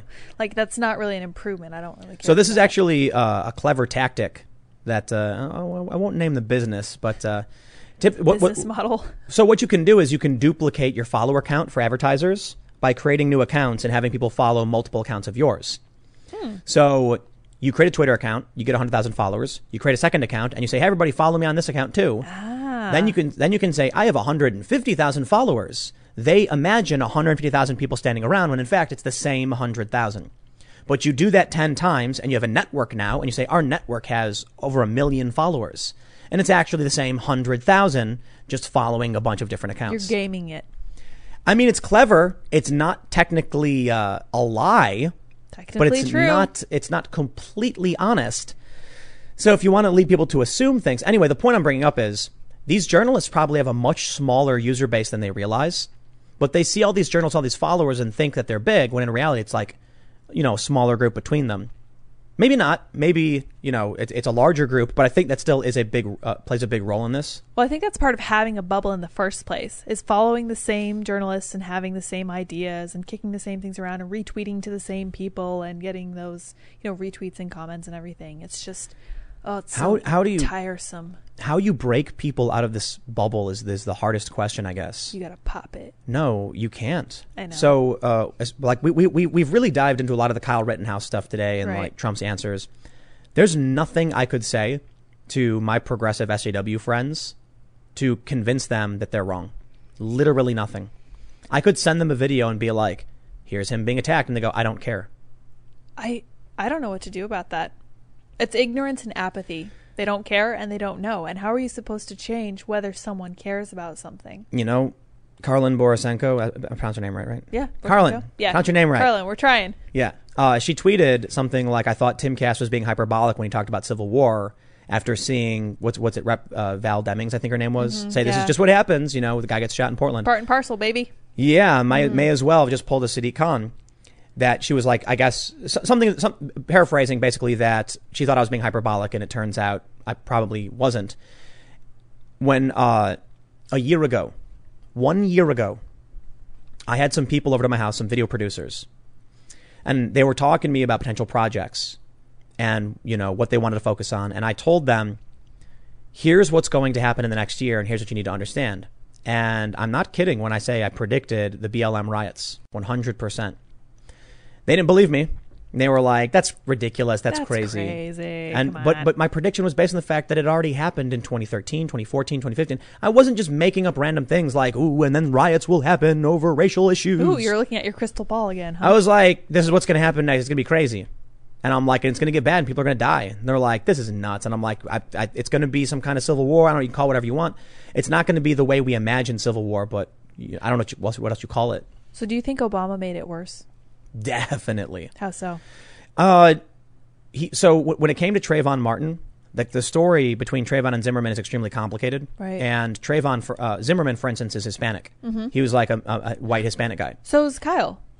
Kyle, oh yeah, Kyle yeah, Rittenhouse, Rittenhouse, he's right. also Hispanic. But you know, Barack Obama's whole uh, uh, perspective on it was the left wing perspective. If I had a kid, he'd look like Trayvon. Uh huh. Instead of calling for unity and saying, you know, we need to understand sometimes these circumstances are tragic, unfortunate, and violence and death happens, and that's why we need to make sure this doesn't happen. And we need to we need to expand beyond the people while respecting those who lost their lives, calling for justice, recognize this is a, a systemic issue that needs to be solved. What I mean, what I, what I mean by systemic is like in the instance of Breonna Taylor, it's not about racism; it's about no-knock warrants. Right. So Rand Paul says, "Hey, none of these." And I understand some people have some, uh, you know, good reasons for no-knock warrants. I prefer no. I think they have to announce themselves and they can make a perimeter. And there's, there's, there's, you, you you can't because people have a right to defend themselves too, and you're creating a circumstance to put potentially innocent people in harm's way. So that's that that's one of the things he could have done. But more importantly, it was Obama and Biden during all of that stuff. They took they, they consistently took the left wing view of everything. The right was bad, of course it was. The National Guard was deployed to Ferguson. They you know, they, they sent out police, very much so under Obama's watch. Racial tensions ex- escalated, particularly with Black Lives Matter. See, see, people have a hard time believing me when I tell them that. I'm like, I really think that Obama did more to undermine race relations in this country than you could possibly imagine that the fa- first black president would. And people are like, Are you crazy? But I, I don't think it's that much, though. you don't think it was? like like okay so listen he, he, off the top of my head it's the thing he mentioned if i had a kid Trayvon and it's very Baltimore much and Ferguson and stuff. yeah yeah yeah but i don't think it's trump's uh, i don't think it's trump's fault and i don't think it was obama's fault. I think there's definitely things that trump and obama said or did that contribute. They're the president of course but i think the fault of these issues for the most part lands in localities. It lands in the media and for the most part the media and the activists. Okay, but do you think that because the uh, media was entirely in Obama's pocket, do you think that they gave him more credence than he might have even necessarily deserved when Of he course. was saying his race-based? Absolutely. Yeah, way more than they and gave then Trump. because they go after Trump, they fan the flames of this. The media, in my opinion, is the biggest player here, and I think social media as well. For instance, Cassandra Fairbanks got suspended from Twitter. She's a conservative journalist because she tweeted that Kyle Rittenhouse did nothing wrong. Right. They suspended her for an opinion over an individual Statement from his who has not been convicted. Mm-hmm. Yet Antifa is actively organizing on the platform. Right. Social media is to blame. Media in general is to blame. And they go hand in hand. These fake news journalists defend censorship. They say, but it's, they, they, they, they lie. Oh, the lies, man. Cassandra Fairbanks gets suspended. And they say there's no bias against conservatives. It's like, well, well, hold on. Antifa is on the platform saying, hey, everyone, we're meeting here, bring sticks. Right. Like, okay, I'm exaggerating, but they'll be like, bring supplies to help defend, you know, the, the, the, the, the, the community. That's okay. So I would say that the media wields even more power than any almost any politician. Yes, absolutely. How is that okay? It's not okay. Well, it's it's not so much whether it's okay or it's not okay. The issue is there's they're unchecked. Right. And anybody who dares challenge them, they smear. I mean, I'm not going to get into it, but Gamergate, for instance, Oh, yeah. was very like from from my view of what it was, and I probably don't know a whole lot about it. You get a bunch of people saying, "Hey, these journalists are taking money from the advertisers." And then they're writing bunk articles. And the next day they're like, a bunch of white supremacists are harassing us. Uh huh. Weird, right? Yeah. Yeah, Yep. it's crazy. So I look, I'm I I already know that even bringing it up, I'm going to get a bunch of people being like, "Here's what really happened," and Oh, the man. leftists being like, "How dare you defend?" All they still they still talk about GamerGate. The left still says like Trump is the GamerGate president or whatever, and it's like, you know what? You know what's funny? Um, who was it who tweeted this? I think it was Oliver Darcy, Mm-hmm. claiming that the, the the right defending Rittenhouse is like the definition of uh, radicalization. yes. Was that that was him, That right? was him. So he's CNN guy for Sunday morning. And I'm just like, okay, let's play a game. Let's uh define radicalization. How about do this? Can you can you Google Yeah, search the word? that we're gonna, we're gonna play a game. Okay. Radicalization. Yeah. Just Google radicalization's definition. What does Google say? Okay, it says the action or process of causing someone to adopt radical positions on pol- political or social issues. Wait, this sounds like. Okay, go on. What were you Okay. going to say? So uh, radicalization, that's Yeah. the name of the game. All right. Mhm. Is it radical to suggest border security? Nope. No, because the Democrats were in favor of it a Couple years decade ago, I mean, even Hillary Clinton in the past election cycle was saying we needed some kind of border security. Okay, okay. Is it radical to uh, suggest uh, that we should bolster the economy, bring factories back, and, and help the middle class get jobs? Absolutely not. Hmm, Okay. Uh, I don't know. What, what else do we got? Is it is it uh, radical to suggest that the United States should be able to defend itself and that its allies should pay their fair share towards uh, defense spending when we send our troops over to their jurisdiction? No, it seems fair. Yeah, because we've been doing it for decades. Oh, right. Oh, okay. Is it radical to suggest we should remove our troops from the Middle East and from other unnecessary endless wars? Absolutely not. no, because the left has been calling for it Yep. for decades. Up okay. until Trump called for it. Is it radical to suggest that we should overhaul and abolish our private healthcare system and replace it with pure government spending? Yes. That's completely That's radical. insanity. That's an over like okay, maybe we can work. To, is it radical to suggest we should build trains and uh, phase out airplane air, air travel and ban all uh, fossil fuels? So yes, Hmm. yes, because radical. If if we got into the we got into the defini- uh, definition of radicalization. Yeah. But the word radical, the root word, especially of a change or action relating to or affecting fun- the fundamental nature of something far-reaching or thorough. Okay. So yes, the whole planes, trains, it things would is be. it is it radical to suggest we should decriminalize border crossings? Yeah. Is it radical to suggest that we should no longer deport people who enter the country illegally? Yeah. These are these things are all radical compared to where America's been for the past 200 years. And that is far reaching. Right. So obviously, we can go back in time and talk about, you know, they, they, they like to make these arguments about when citizenship became a thing and when borders became a thing, and they became things. And as far as I, as far as uh, uh, as long as I've existed in this country, we've had border security and border patrol and immigration services. It is radical to me as a regular American to be told abolish private health care, which is literally what Bernie said. I'm not exaggerating. The Green New Deal, banning fossil fuels, and a moratorium on deportations and decriminalizing border crossings and providing universal health care to non-citizens. I'm like, that's psychotic. Yes. You you want to inch towards this stuff? I'll be like, okay, concessions can be made, but to be like, right? Wait, what do you got? So this is okay. Yeah, I'll, I'll let you finish what you're thinking. But Heather Heying made this point a while ago, and this is something that Jordan Peterson talked about a little bit.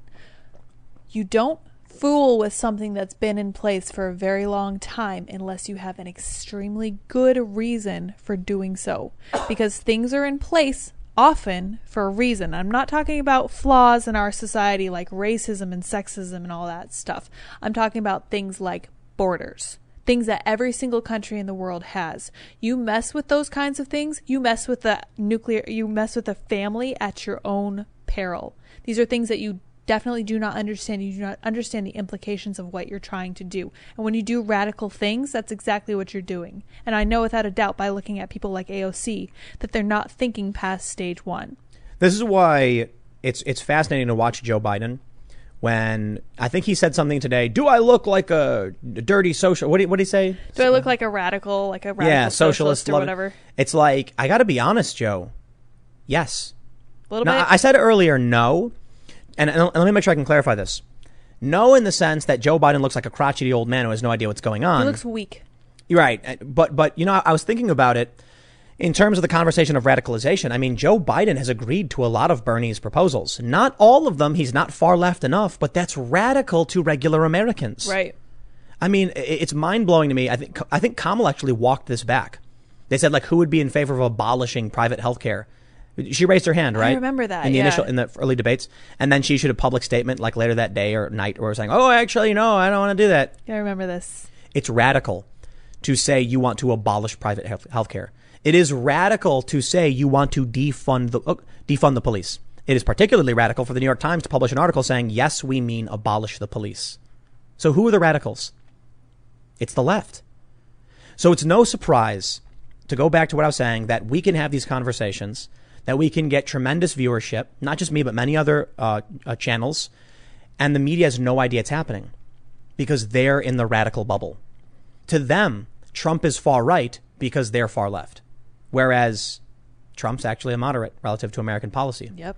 They've radicalized themselves, and you know it's re- it's really sad. I, I was talking to a friend, and his first foray into the actual through the fire, like the the outside. What, what what can we call this? Basically, I think it was Breitbart who said this.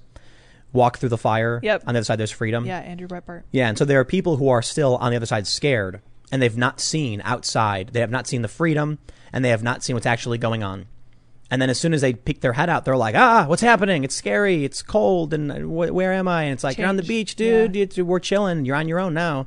They like being in that in, in that cave, surrounded, you know, being told what to do, told what to think. I, I imagine it this way: all of these people are sitting in a cave, and there's one person in the front of that cave telling them, "Here's what's happening outside. Trust us. There's fire. It'll burn you." Plato's but, cave.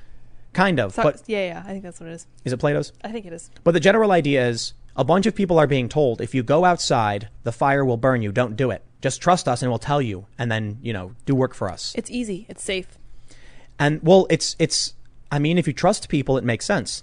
If you grew up with someone, you know, always there for you and they told you if you go outside, you'll die because the air is poison, and then you grow up and finally go outside you, and you discover the air's not poison, then, you know, Rick and Morty reference by the way, then you're like my whole life is a lie. What's happening? And you might have like a, you know, a, a, a, what's the right word? You might have a, an intense reaction. You'll have an existential crisis for sure. Yeah. So a lot of people who go through this, you know, they probably resist it. It's like we, when we were talking to Brandon Straka from Walkaway, and he said that he did all this research and he was willing to let it all go if Rachel Maddow produced some hard evidence against Trump. Like He had watched all these videos. He had seen that they were lying about Trump. And then Rachel Maddow said, I got his tax return. He's like, okay, I will ignore everything I read if she has something. That was such an insight because Yeah. it was like I understand that feeling because I've I've made some hard changes in my own thinking and I've been like, you know what, it would be easier if this weren't true. I Right. would like this to not be true, but it is. I, I, I, I, totally get that. I because I think about this, but I guess you know what my, one of my advantages is is a bit of like existential nihilism in a sense, where I feel like you should go through life with a smile on your face because I, I actually, you know what? I wonder if this is kind of like faith in a sense where it's like I feel that there is a plan, a purpose, that the world is the world is what it is. You're not. No one. You, you deserve nothing. Right. You, you can work hard, and then a rock can fall on your head and kill you. Yeah. You know. So I go through life under the under the like this view. I've I've I've often thought about like if my channels got banned. Right. I oh, just- oh yeah, I know. You think about that all the time. and I'd just laugh and I'd be like, well, what can you do about it? And I think this comes from, you know, when I was younger, I remember my dad telling me if he was telling me about, uh, uh, about the Great Depression Right. and how people were com- killing themselves because they lost all their money in the stock market and stuff. And I was like, why would they do that? And he's like, if you made a million bucks and lost it overnight, you'd be angry too. And I'm, no, I wouldn't. I'd be like, wow, I had a million bucks. How about that? Well, what do I have to do now to get what I need? If you go through life with that kind of view, then you're not going to be this negative, angry person who's refusing to accept reality, right? So here's the ultimate point I'm trying to make. When I see news and it's like, you know, Donald Trump did a bad thing because the orange man is bad, my reaction isn't like, how dare they lie about Trump? I go like, I wonder if this one's true. Right. Probably isn't, but I'm going to read it anyway. And I go, oh, read uh, it." and there we go. It's not true. Yep. So I, I, I definitely develop a bias in the sense where it's like the media lies so much, I just can't give them the benefit of the doubt. But if something bad came out, uh, you know, about Trump or Trump supporters, I'd just be like, uh huh. I just don't care. You, you, you can't expect that your tribe is perfect. You can't expect the world is perfect. You can work as hard as you want. And while, while I do believe meritocracy is the best way to go about, you know, uh, building functioning systems, you could be the greatest guy in the world, doing all the hardest work in the world, and then someone could walk up and just like crack you over the head with a bat and you're gone. Yep. So it's just you, you, you live your life day to day and you accept that there's ups and there's downs. If bad news comes out, many people refuse to accept it, I think, because they're scared. Their sur- survivability is an issue. I don't know if you've ever read the poem that's called "If" by Rudyard Kipling. Nope. He talks about um, he says if you can uh, if you can talk with crowds and keep your virtue, or walk with kings and not lose the common touch, if neither for- foes nor loving friends can hurt you, if all men count with you but none too much, you're basically this is what makes you a man of character. If you look at people and you're like, you know what, it doesn't matter what they do to me. This is a Stoic teaching at this point. It doesn't matter what they do to me. It only matters what I do and whether I make something of myself. And if I lose everything, so what? That's the way it is sometimes and and and that's probably the most well-rounded philosophy you can have when you're looking at this crazy world that's currently on fire and insane like what else are you supposed to do be a little bit nihilistic care about the people around you do the best you can and look for truth like I- what's better I think I got lucky. I had good parents. yeah i think you're right Because I remember, really uh. I remember I was late for school once because we lived on the south side of Chicago and there's trains that go through the south side. And the trains, man, wow, they're long. You ever, you ever waited a train and it's like the freight and you like turn your engine off on your car because you're like, oh, I'm going to be here for 20 minutes. right And so I remember going to school, and the train blocked me, and I got I was late. And then I was like, you know, I, I, I come home, and my dad was like, you know, I was like, oh, I was late. You got to sign a form or something. I can't remember exactly what, what we used to do back then, but he was like, well, he's like, this is your fault. Like, why would why, why were you late? And I was like, it wasn't my fault. There was a train. And he goes, you knew the train tracks were there. It was your fault. If you know the tracks are there and you know the trains are there, then you need to prepare for the trains. And I was like, oh yeah, that's true huh Yeah. oh yeah i guess you're right I can't change the train schedules. Right. And I knew the trains come through in the mornings. I should have properly planned ahead. I used to drive with people who would get mad at red lights. They were like, well, the light would turn green, and they were like, why aren't we moving yet? I'm like, because the car in front of you isn't moving yet, and Yeah. there is nothing you can do about that. But you can wait until that car starts moving, and then you can go, and it's great. That's that's really it. It's like It's like running into a wall. what Stop. what what does this remind me of? You need to let go. You need to. It's it's what what am, what am I thinking of? I was thinking it's like some some uh, martial arts movie where he's explaining like going with the flow and having the, pl- the like like you're you're in a river, you know, and it's you're you're flowing downstream and you can try and resist it or you can steer yourself and use that speed and control it. A better way to explain it is I can't control the wind, but I can adjust my sails. Exactly. Stop getting so mad all the time. you Right. know? Exactly. I think I think if you chill, and a lot of these people aren't. This is why they have these these these crises of, of character when news comes out about Trump. It's also why I think we're experiencing what we are with the, with Trump derangement syndrome media. People can't accept. In their world, Trump is the evil bad man. Therefore, no matter what happens, they view it through the lens of Trump being the evil bad man. And so what ends up happening is they develop. It's it's almost amazing how their brains are put stitched together at this point. Because it's kind of like if you took I don't know a, a, a motor scooter and duct taped it to uh, a car and then put like bike pedals on it. You wouldn't expect it to be able to drive. You're like, what is this? Like, how do you actually make it move? Yeah. But they've somehow stitched together these broken reality, like Frankenstein thing. this Frankenstein worldview Mm-hmm. and turned it into some kind of functioning system where they can still live, breathe, and eat. And but what, what, what I mean to say, you know, because it is a bit silly, but you'll simultaneously be like, Trump is inciting violence. Why won't he stop this? How dare he send out police to stop this? Yep. Like, how do you have that in your brain at the exact same time? I tweeted this earlier. I said 2020 is the year of why won't this fascist dictator send troops to stop this peaceful rioting or something? Or why won't this fascist dictator seize all our guns? Exactly. Or here's an article about a uh, here's an interview with a woman uh, who wrote a book called "In Defense of Looting." By the way, the looting is Trump's fault. By the way, it's not happening at all and it's entirely peaceful. It's great. I love to see right, it. right. Wow, that, that that that reminds me of that David Firth. Uh, uh, the, the news hasn't happened yet. Yeah. Segments. If you guys haven't seen David Firth stuff, He's you really got to watch it because the dude's a genius. Weird. But but yeah, yeah, he has a segment called "The News Hasn't Happened Yet," and that so reminds me of it. It's like the riots are peaceful, the fires aren't really that bad. Protesters burning down buildings are also peaceful. Trump is inciting this. He didn't actually say anything to incite it, and he's sending out troops because he's a fascist. But the troops actually aren't there, and looting is actually a good thing. Yes. Okay. All of these things. No Yeah. one sees any issue with this at all, except maybe It- us. It, it's you know so I guess the way I put it though it has to actually be the most negative interpretation, always. Right. Trump is Trump Trump's want, tr- is trying to send out Gestapo secret police to round up protesters while he's inciting the violence and he won't stop the violence because it's Trump's America and looting is good because the protesters are doing it and it's reparations. You know what's funny to me is if you sat them down and you asked them to explain what they were thinking, you know they wouldn't be able to. And that baffles me. How do you go through life without being able to explain what you think? Well, well, here it is, right? yeah. There, how do you break people out of this this broken worldview? There's I have- nothing to break them into. Uh, Well, no, no, there is like to to get them out and show them like. So I was talking to a friend of mine who was very much like experiencing their first time through the flames, and I sent him an article, and they're like, "Huh," and you can clearly see when people are starting to realize, like, "Wait a minute, like what is what is this all about?" The things I was reading before said this that the Orange Man is bad, and I'm like, "Here's a video, watch the video, just watch Trump speak one time." This, I've, I've mentioned this several times, but having gone to Trump's rallies early on, I think inoculated me from Trump Yeah. derangement syndrome because it changed my assumptions. I met Trump supporters immediately. I watched Trump speak immediately, and then when I saw stuff in the news, I was like, "They didn't, he didn't say that, whatever." Yeah. know?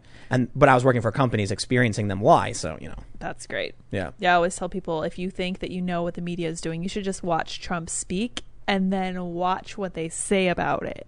Because I always kind of place my bets. I'm like, which way are they going to go with this? Are they going to go two different ways? Different outlets are going to say different things about the same thing that was they, said. they do. They do. They totally do. Let- it's great d- d- every do- time. Do you see the? Uh, let me see if I can find it. It's a, it's an old Instagram post Mm-hmm. where uh, it wasn't. I I didn't put this tweet together, but I wasn't able to properly attribute the photo because it was put together by someone with a very offensive name that would get me banned from Instagram. Oh, okay. So I was like, I don't know. I can't even say the name because it's going to result in like getting a ban. But ch- check this out. Oh yeah.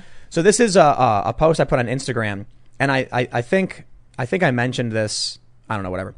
But anyway, you've got two screens. This is amazing. This is in a gym. On the left, you've got CBS. Sondland confirms a quid pro quo. This is in reference to Gordon Sondland testifying about Donald Trump and Ukraine. On the right is Fox News. Quote, I want nothing. Sondland confirms Trump told him no quid pro quo. You quite literally have two different news outlets reporting two different things being confirmed. They have the same image on the screen. Yep. They have Different well, it's a, it's exactly. Yeah. So here's what I said. I said uh, two different two different realities, and it's impossible to convince people what's true. But I'll try anyway. Sondland did not confirm quid pro quo. He stated that he presumed there was one, but received no direct orders and heard nothing of this from any other staffer. He did confirm that Donald Trump said, I want nothing. Sondland's testimony of a presumed quid pro quo was contradicted by two other officials. Trump confirmed the I want nothing call. Maybe that's journalism. You know? To offer differing viewpoints. No, no, no, no, no, no, no. To actually do what I just did and say straight up, Yeah. you've got these two screens. Fox News was correct. CBS lied. Right. So just pick which is That's right. crazy, man. And so what happens is when you have this for four years and people build a worldview off of this, you can't change that because they'll go insane. They'll have a, they'll have a nervous breakdown. Well, that's what I mean. There's nothing to pop them out of. Like, there's nothing to, to, to pop them into, out of their little bubble. Where do you go from there? They've been building this for years, and there's there's nothing. And if you sit them, that's what I mean. If you sit them down and ask them to explain what they're thinking, they have nothing. This feels like a grand experiment in like mass uh, um, delusional, uh, m- mass like media induced paranoid delusional complexities Yeah, it's or working whatever. great. Yeah, like w- that woman we talked about last week, where she's like, Trump is an autocrat trying to take over, and Yeah. Putin's helping him. It's like, dude, you're crazy. Go watch a movie or something. Yeah, that's crazy. Like, how about Donald Trump is a you know kind of a pompous, Flawed president yeah, getting stuff done. yeah, yeah, yeah, yeah. I uh, Seth MacFarlane tweeted something about voting for Biden, and I was just thinking to myself, like, there's no way he really means this. Seth is smart. He's a smart guy. He's got 14 million yeah. followers. Does he like? It's just a game to him. He's like, well, you know, Trump is bad. Vote for Biden. I'm like, nobody who's paying attention thinks that Biden is better than Trump. Nobody's paying attention. The people who are wrapped up in bubble world where they're watching fake news certainly think Trump is like a demon from outer space who or like, you know, the child of a demon and an alien or something trying to eat human beings and destroy the planet. He's an autocrat. Mm-hmm. Yeah. And, you know, he's responsible for this, the, the riots while refusing to do anything, uh, whatever. I, I don't think any sane person who watches real news and does research is thinking Biden makes more sense. The dude just did like his first rally in what, like 100 days or some ridiculous Yeah. number, and he couldn't speak properly. And it's, and it's remarkable. You turn on CNN and they're like, Trump supporters for some reason think Biden can't speak. And I'm like, have you watched his rallies? Nobody is suggesting that the entire hour he spoke was him just like teeth falling out. I mean- but he gaffs Yeah. all the time. Yeah. That one wasn't a gaff, dude. When he was like, "Can you bel believe in a year uh, we had, you know, a hundred year? It's you know, we we uh, more deaths in a hundred years than a year." And I'm like, I don't know what you're trying to say, dude. I'm telling you, man. Nursing home flashbacks. Yeah, yeah, it's really sad, man. It's too bad.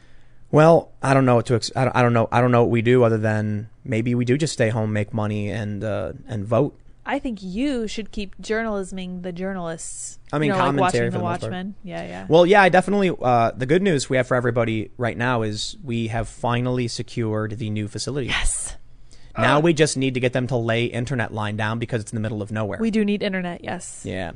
So in order to do a live show, you need good internet, and I don't think they're. it'll be available yet. It might be. It might be actually. Yeah. So we're we're we're, we're going to try it out, but in order to lay down real internet, because it's like it's like the what like 1912 phone line that they're trying. You know. Whoa. DSL. I'm kidding, by the cow. way. But yeah, it's the old school lines. And if they, if they, I'm glad it has any internet at all.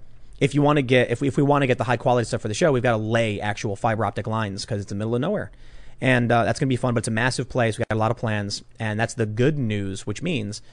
I'm definitely going to be looking for people to do fact checking. Yeah. Because there's a bunch of stories that I've gone through, and like I'll do a segment, and it'll just be tweets, and I'll be like, "Here's a bunch of tweets from people." They're full of nonsense. Yeah, we need someone to fact check and write it up, and so I'm going to be probably hiring a couple people to, to to handle that at the new place out in the middle of nowhere. So if you want to live in a hippie shack, you know, there you go, out in the middle of nowhere, campground, you get a TV.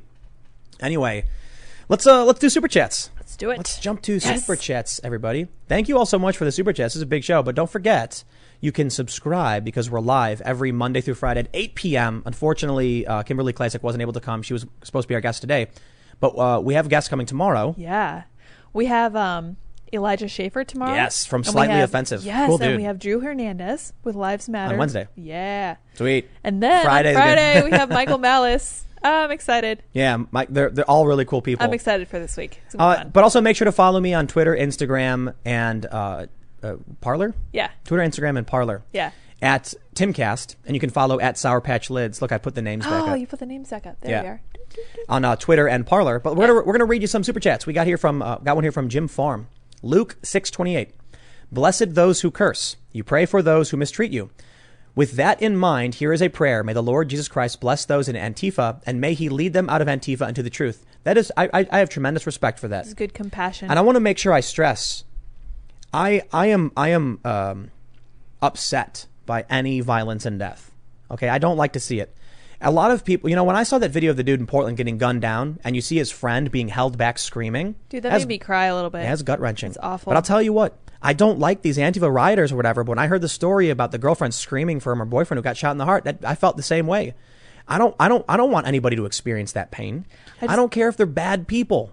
I just keep saying I'm sad that we're here. It doesn't Yeah. matter who's dying in the street. I don't Yep. care. It sucks. you know they're gonna w- w- they're gonna say bad things about the dude who got shot. They say it was self defense and all that stuff. And I'm just like, all right, I don't care. I get it. There's a divide here, but I'll tell you what, watching the, you know people get gunned down in the street is not a good thing. No. And that's why I'm like, man, the I, I pray that the Patriot Prayer guys do not go out for retaliation. But I could I can I can get that feeling watching that video of your friend or being that dude who watched him just get gunned down in the street. Law enforcement needs to handle this. Trump said it. The friend of the victim who was there said the same thing. Yeah. And that's how you win. You let the law enforcement handle this. Yeah. That's the way you do it. they need to do their work. Yeah, man. But uh, I, I, I appreciate the uh, super chat. I, I hope the same thing. I hope they find their way out and um, you know can break free. Jay Bosquez says Tim Chacho first. Uh, until sued for every virtual cent, Twinkler and Fascist Book need equal red and rainbow checks and thumbs up. Second, WTF lock, 6% of actual woohoo virus deaths. So uh, I want to make sure I can get this one very, very uh, uh, clear. Also, hit the like button if you haven't yet. Uh, so the CDC updated their, their numbers. They said 6% of the deaths were, were only COVID 19 Yes. and 94% of the COVID deaths were with comorbidities. There's two contextual analyses coming out of this. Right. On the right, it's that the deaths that people died from something and they also had COVID, whereas the left is saying people died from COVID and they also had these things. Get it? Kind of. So basically, the argument is what did someone truly die from? Right. 6% truly died from COVID, according to what was And written down. absolutely nothing else. 94 but, but that's that's not the point the point is the right is saying 94% of people died from something else Mm-hmm. and they had covid the left is saying 94% died from covid and they had something else get it Ah, yeah. Okay. the problem is only one contextual analysis is allowed right Why is that? There should be uh, because of bias. And, and there should be because if we want to have conversations about how to properly reopen and save our, our, our society, then we need a proper debate. And instead of banning people who say potentially the wrong thing, you need to have them engage in the conversation and then correct it. That's just, but instead they ban them. okay, this kind of bothers me because I did work at a hospital. A comorbidity is something that most people might not be familiar with. A comorbidity is just some disease that you have along with something else. I think what people are not understanding is that most Americans, given the standard American diet and also the age of the people who are infected with coronavirus, COVID 19, whatever, tend to have comorbidities. That means that those things get recorded on the cause of death. But that would mean that the people did die of COVID. Right. It's, it's a factor. Yes. So I guess the, the idea is people are saying only 6% actually died from COVID, the rest didn't. That's wrong. That is not correct. Yeah. Right, right, right. Right, That- right. that- that- it's an influencing factor. Yeah, and not something that should be discounted. Like we should have nuance. And I was Yeah, gonna, yeah, yeah. I, I wanted to shout out this doctor I was following, but I, I forget his tag, but or his um. Well, now you can't shout him out. Too Nah, I can't shout him out. I missed my chance. The Grizzly says Gamergate started when a female game dev slept with a bunch of reviewers in order to get good reviews. She then abused her boyfriend as well to make sure she got good reviews, and now she works at DC Comics. Game journos are despicable human beings. I'm sorry, the Grizzly, you're wrong. Journalists are just okay. Yeah, I'm, I'm not gonna. Get, they're gonna general, get so mad at me. I'm gonna get all these hippies. Um, I remember a tech journalist telling me that tech journalism was the bottom, uh, the bottom uh, rung of journalist society because they get free products and write about them. So I'll tell you this. this I, I was told this by a tech journalist. He said, "Company says we got a brand new smartphone coming out. We're going to give it to you. Write a review on it. Guess what happens? You're gonna say real good things about It- it. no, no, no. Guess what happens if you write a bad review about it? Oh, you don't get They stop calling. They stop calling you up. Yeah. So of course they're going to be like, "It's the best phone ever," unless it's really bad. But if it's a, a fine phone, like it's a great phone, it feels great, and they get the next one, Mm-hmm. and they keep getting sent free phones months in advance, and they show off to all their friends. Look, I got the new super phone or whatever. That seems almost corrupt. Literally is corrupt. Yeah. But that's why this journalist guy was telling me that he, was, he Uh-huh. was a tech journalist, and he was like, He's this like, is- disgusting. yeah, yeah. He's like, and he was very strict about his ethics policies. It was actually impressive. Mm-hmm. Good. And he was ragging on journalism. for sure. Yeah. I think now he's a Trump supporter too, for real. How funny! You gotta look him up, man. I talked to him. Zach Jordan says, I'm a 26 year old Army veteran. I have not voted for anyone since turning 18. What has happened in this country over the course of this year, you reporting on it and encouraging people to look many places for info, has made me aware. I will be this year. Interesting. There's a story out of the Military Times, I think, saying that the military is going to be voting for Biden. I don't believe it. I don't believe it either. I do not you believe got, it. You got Donald Trump coming up, coming out, being like the Trumps are the best. We want to support the Trumps. We want to give uh, we want, the Trumps. We want to support the troops. Give them a raise. Joe Biden doesn't say anything. He hides in the basement. Having been raised in a military town, I'm just gonna say there's no freaking way. There's no way. They're the most patriotic people. This is the reason why the town I grew up in was conservative. It's because of Yeah. the military. There's no way. Seth Tompkins says Andy Ngo just tweeted that both county sheriffs named by Oregon's governor in her plan have said no to helping her. LOL. Love the show. Spin the UFO. I'm gonna have to look that up. Wow. Is see that this. that's true? I will look it up Man. after I do this. Oregon. First things first. Bernard Fronapple says, Big fan of the show. Tim, you report 30 plus people have died since the Floyd riots. Is there a good source for this to share with friends who don't recognize the destruction? Thanks and keep up the great work. I just referenced the Wikipedia page for the George Floyd protests, which mention 14,000 arrests and 30 dead. You'd think 14,000 arrests would constitute the article to be called George Floyd riots, but sure. Yeah. But it does have a, a, a list of all of the deaths. So, yeah. Adam Schmidt, thank you for the super chat. Hassim Retna says, As always, keep up the great work. Message Cernovich on Twitter. Not sure he will reply. Your opinion. Could the news networks be sued for inciting a riot due to false reporting, and endangering the public trust, or does Section 230 prevent that? Well, Section 230 doesn't have anything to do with TV. It's internet based. But no, they're entitled to their opinions. It's a First Amendment thing. They can say stupid things. If they tell you to do something, then, you know, if they tell people, like, hey, go do this. A.H. Glassman says illusory, uh, illusory truth effect, a 70s psych study that concluded consistent repetition of false info as the truth will teach the mind to perceive a fallacy as reality. When confronted with the actual truth, subjects were irrational. Makes sense? Yep. Makes absolute sense. All right, let's see here. We'll jump up to the uh, the first super chats, and man, it's always happened. Something there's like cat hair or something in there. It gets me allergies.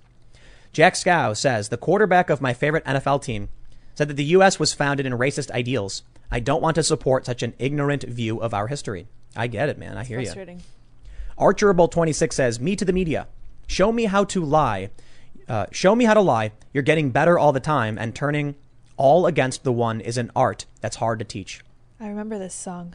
Dr. Certifiable says, Hey, have followed Ben Swann stuff. He'd be a great guest, by the way. Yeah, he would be. Ben Swann's cool. I haven't uh, followed him in a really long time, but I know the name. Graf von Tyrol says, Wow, congrats on being retweeted by Trump himself. I I don't know if I was retweeted. It was like a diluted like. No, no, here's the thing. It was. Yeah.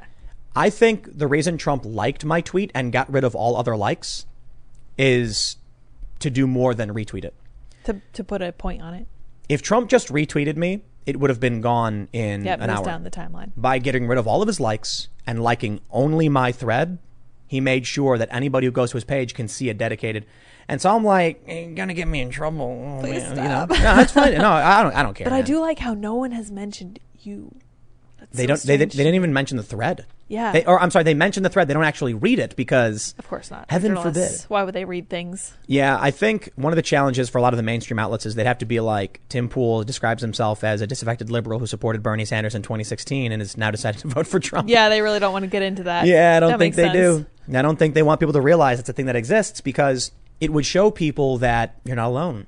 If you're somebody who's sick and tired of what the Democrats are doing, they don't want people to know that. They want you to think you are alone, to sit down, shut up, and vote for what we tell you to vote for. Nice. Yeah. All right, let's see what we got here. Henry Allen says, Tim, blessings. Wisconsin is watching. Thank you. Appreciate it. Ground Floor Guthrie says, that face when you become the news. I got to admit, it was weird when, you know, it was Lydia. She was like, did Trump like your tweet? And I'm like, oh, I don't know. Like Don, Ju- like, Don- Trump Jr. retweeted me or something Yeah.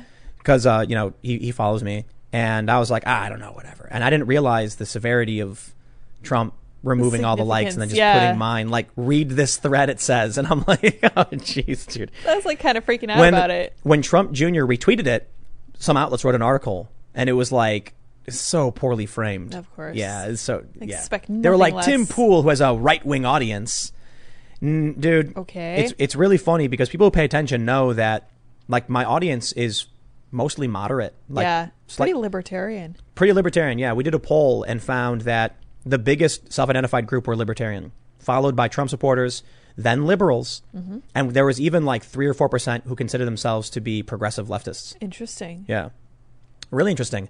I mean, I've I've gotten messages from people who watch who are very like who social justice progressive, who are very polite and nice to me. Yeah. You know, and they'll message me being like, "I appreciate listening to what you have to say. I think you're really, re- really, really wrong."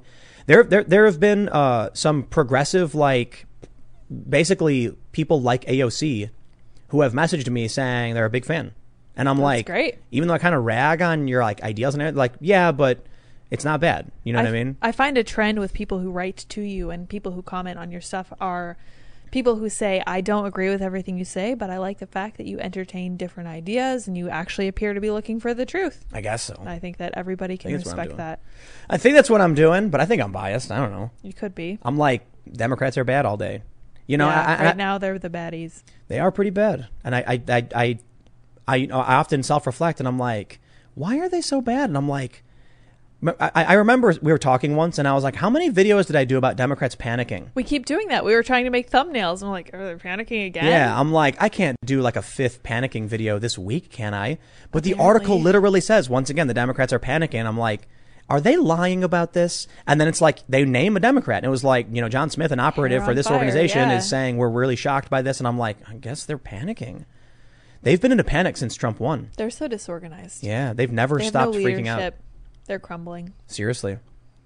Dr. Rollergator says, Yes. I looked outside my window and didn't see anyone dying of coronavirus, so I don't know what the heck Biden was talking about this afternoon. What, what, what, did he say something about that? No, he was talking about like how many people had died, like 100 one year and Oh. 100, you know, things. Yeah, yeah, yeah. I didn't, yeah. So somebody was somebody tweeted a picture of DC and they're like, "Oh, this is scary." People are like walking by in the park, and I was like, "Oh, so is this Trump's America?" Or Right, I right. mean, I'm just They're like, DC seems now. crazy right now as people in Yeah, the park. I'm yeah, like, yeah. Trump's America seems pretty good, huh? Yeah, seems great, right? Pretty chilling. There's a meme. It's really funny. It's a, a guy drowning. It's it says it's like Biden, Mm-hmm. and then Trump's in a helicopter, and he's like, you know, quick, accept federal assistance. I'm like, no, go away. And then as the helicopter leaves, they yell, "This is Trump's America." Yeah, seriously. Let's see. Talbot Link says, I showed my dad an unedited video of the Molotov toss as the kid in Kenosha after the brightness uh, washed video in the news Friday night. Couldn't see the flames. He said the vid I showed was edited because it was longer. The guy threw a plastic bag. He didn't throw a Molotov. Oh, okay. Yeah, Rosenbaum was chasing after Rittenhouse. He threw what appears to be a plastic bag.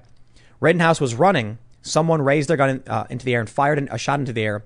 Rittenhouse turned, and then Rosenbaum lunged at him and tried grabbing the gun, and that's when Rittenhouse fired. Right. And the, the legal statement was that he feared they would take the gun and use it on him. Absolutely. They probably, yeah, they may have. For sure. Let's see. Devin H says, Hey, Tim, I've been thinking some about Thucydides' trap. The definition refers to international adversaries. However, do you think it could work on a smaller scale, i.e., the regressive left v liberalism? Um, the general idea, maybe. I guess I guess you can frame it this way. Uh, Thucydides' trap is that whenever a dominant power is challenged by a rising power, it results in war. So you have the dominant power, liberalism, being challenged by the rising power, progressivism. Will it lead to war? I don't necessarily think so. I, it's, not, it's not the same thing, but maybe. I think the bigger issue is that the progressive left in this country is so divergent from the rest of American society. That's what's going to lead to chaos. Yeah. And they're small but growing, and it is a cult-like ideology. Well, they're that they are the element of instability. Like you can Right. look at the center, you can look at the right, and there is not this far flung ideology. These crazy fanatic people. I got an email from a Democrat asking if I would support them, and I said, like I do. Mm-hmm. You know, uh, it was from the volunteer from the campaign. Said, Does so and so support the repeal of Prop 209 in California? And they responded with, you know, it's we're not based in California, but I assure you, we can discuss ways in which the candidate will help fulfill affirmative action goals. And I was like, you just answered the question. Yeah, wrong you are supporting So the trick is re- repealing Prop 209 strips the civil rights language from the California Constitution, and they call it advancing affirmative action. Tricky. So they'll say, well, we're not so sure on that, but we do want to advance affirmative action. I know exactly what they're saying. Mm-hmm. They want discrimination law. They want to be able to discriminate. They, they want pro discrimination. Or they're paying so little attention that they would vote yes on it. Yeah, definitely. That's scary. All right, let's see what we got. Arthur Wilcox says Kyle Rittenhouse was videoed beating up a girl. It ma- uh, it's making things look different. So the charges he had before stem from that. He got caught speeding after the incident. Interesting. Well, I'm not saying the kid is good, and I think the kid was foolish to be out there, and I think the kid's worthy of criticism. I also think if you chase after someone and someone fires a gun and they throw something at you, but you- you're not going to convince me that the kid wasn't defending himself just because the earlier day he was a bad person. I would say that this is almost on par with the guy who, okay, so the guy who shot the gentleman in Portland the other day. He, people were saying that he was basically a criminal because he had brought a gun to a protest in Yeah. the past. I don't like it. I it. don't think that matters. Just like I don't think it matters that you have a tussle with somebody. I don't care who you hit. Yeah. Seriously, as a 17 year old, especially as somebody who's brawling, because I saw the video. This is I don't the, think it's enough. it, this, uh, the guy in Portland Mm-hmm. who had gotten arrested previously with a gun. This is a tough one. I see a lot of conservatives mentioning that he should have been in jail, and I'm like, "Mm, yeah, he should have.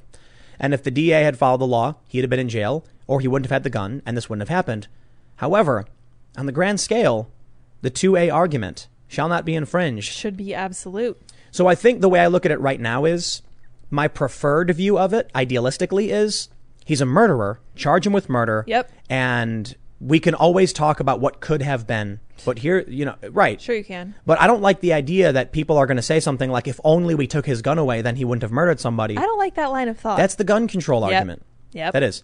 However, I think right now the argument is the law is the law.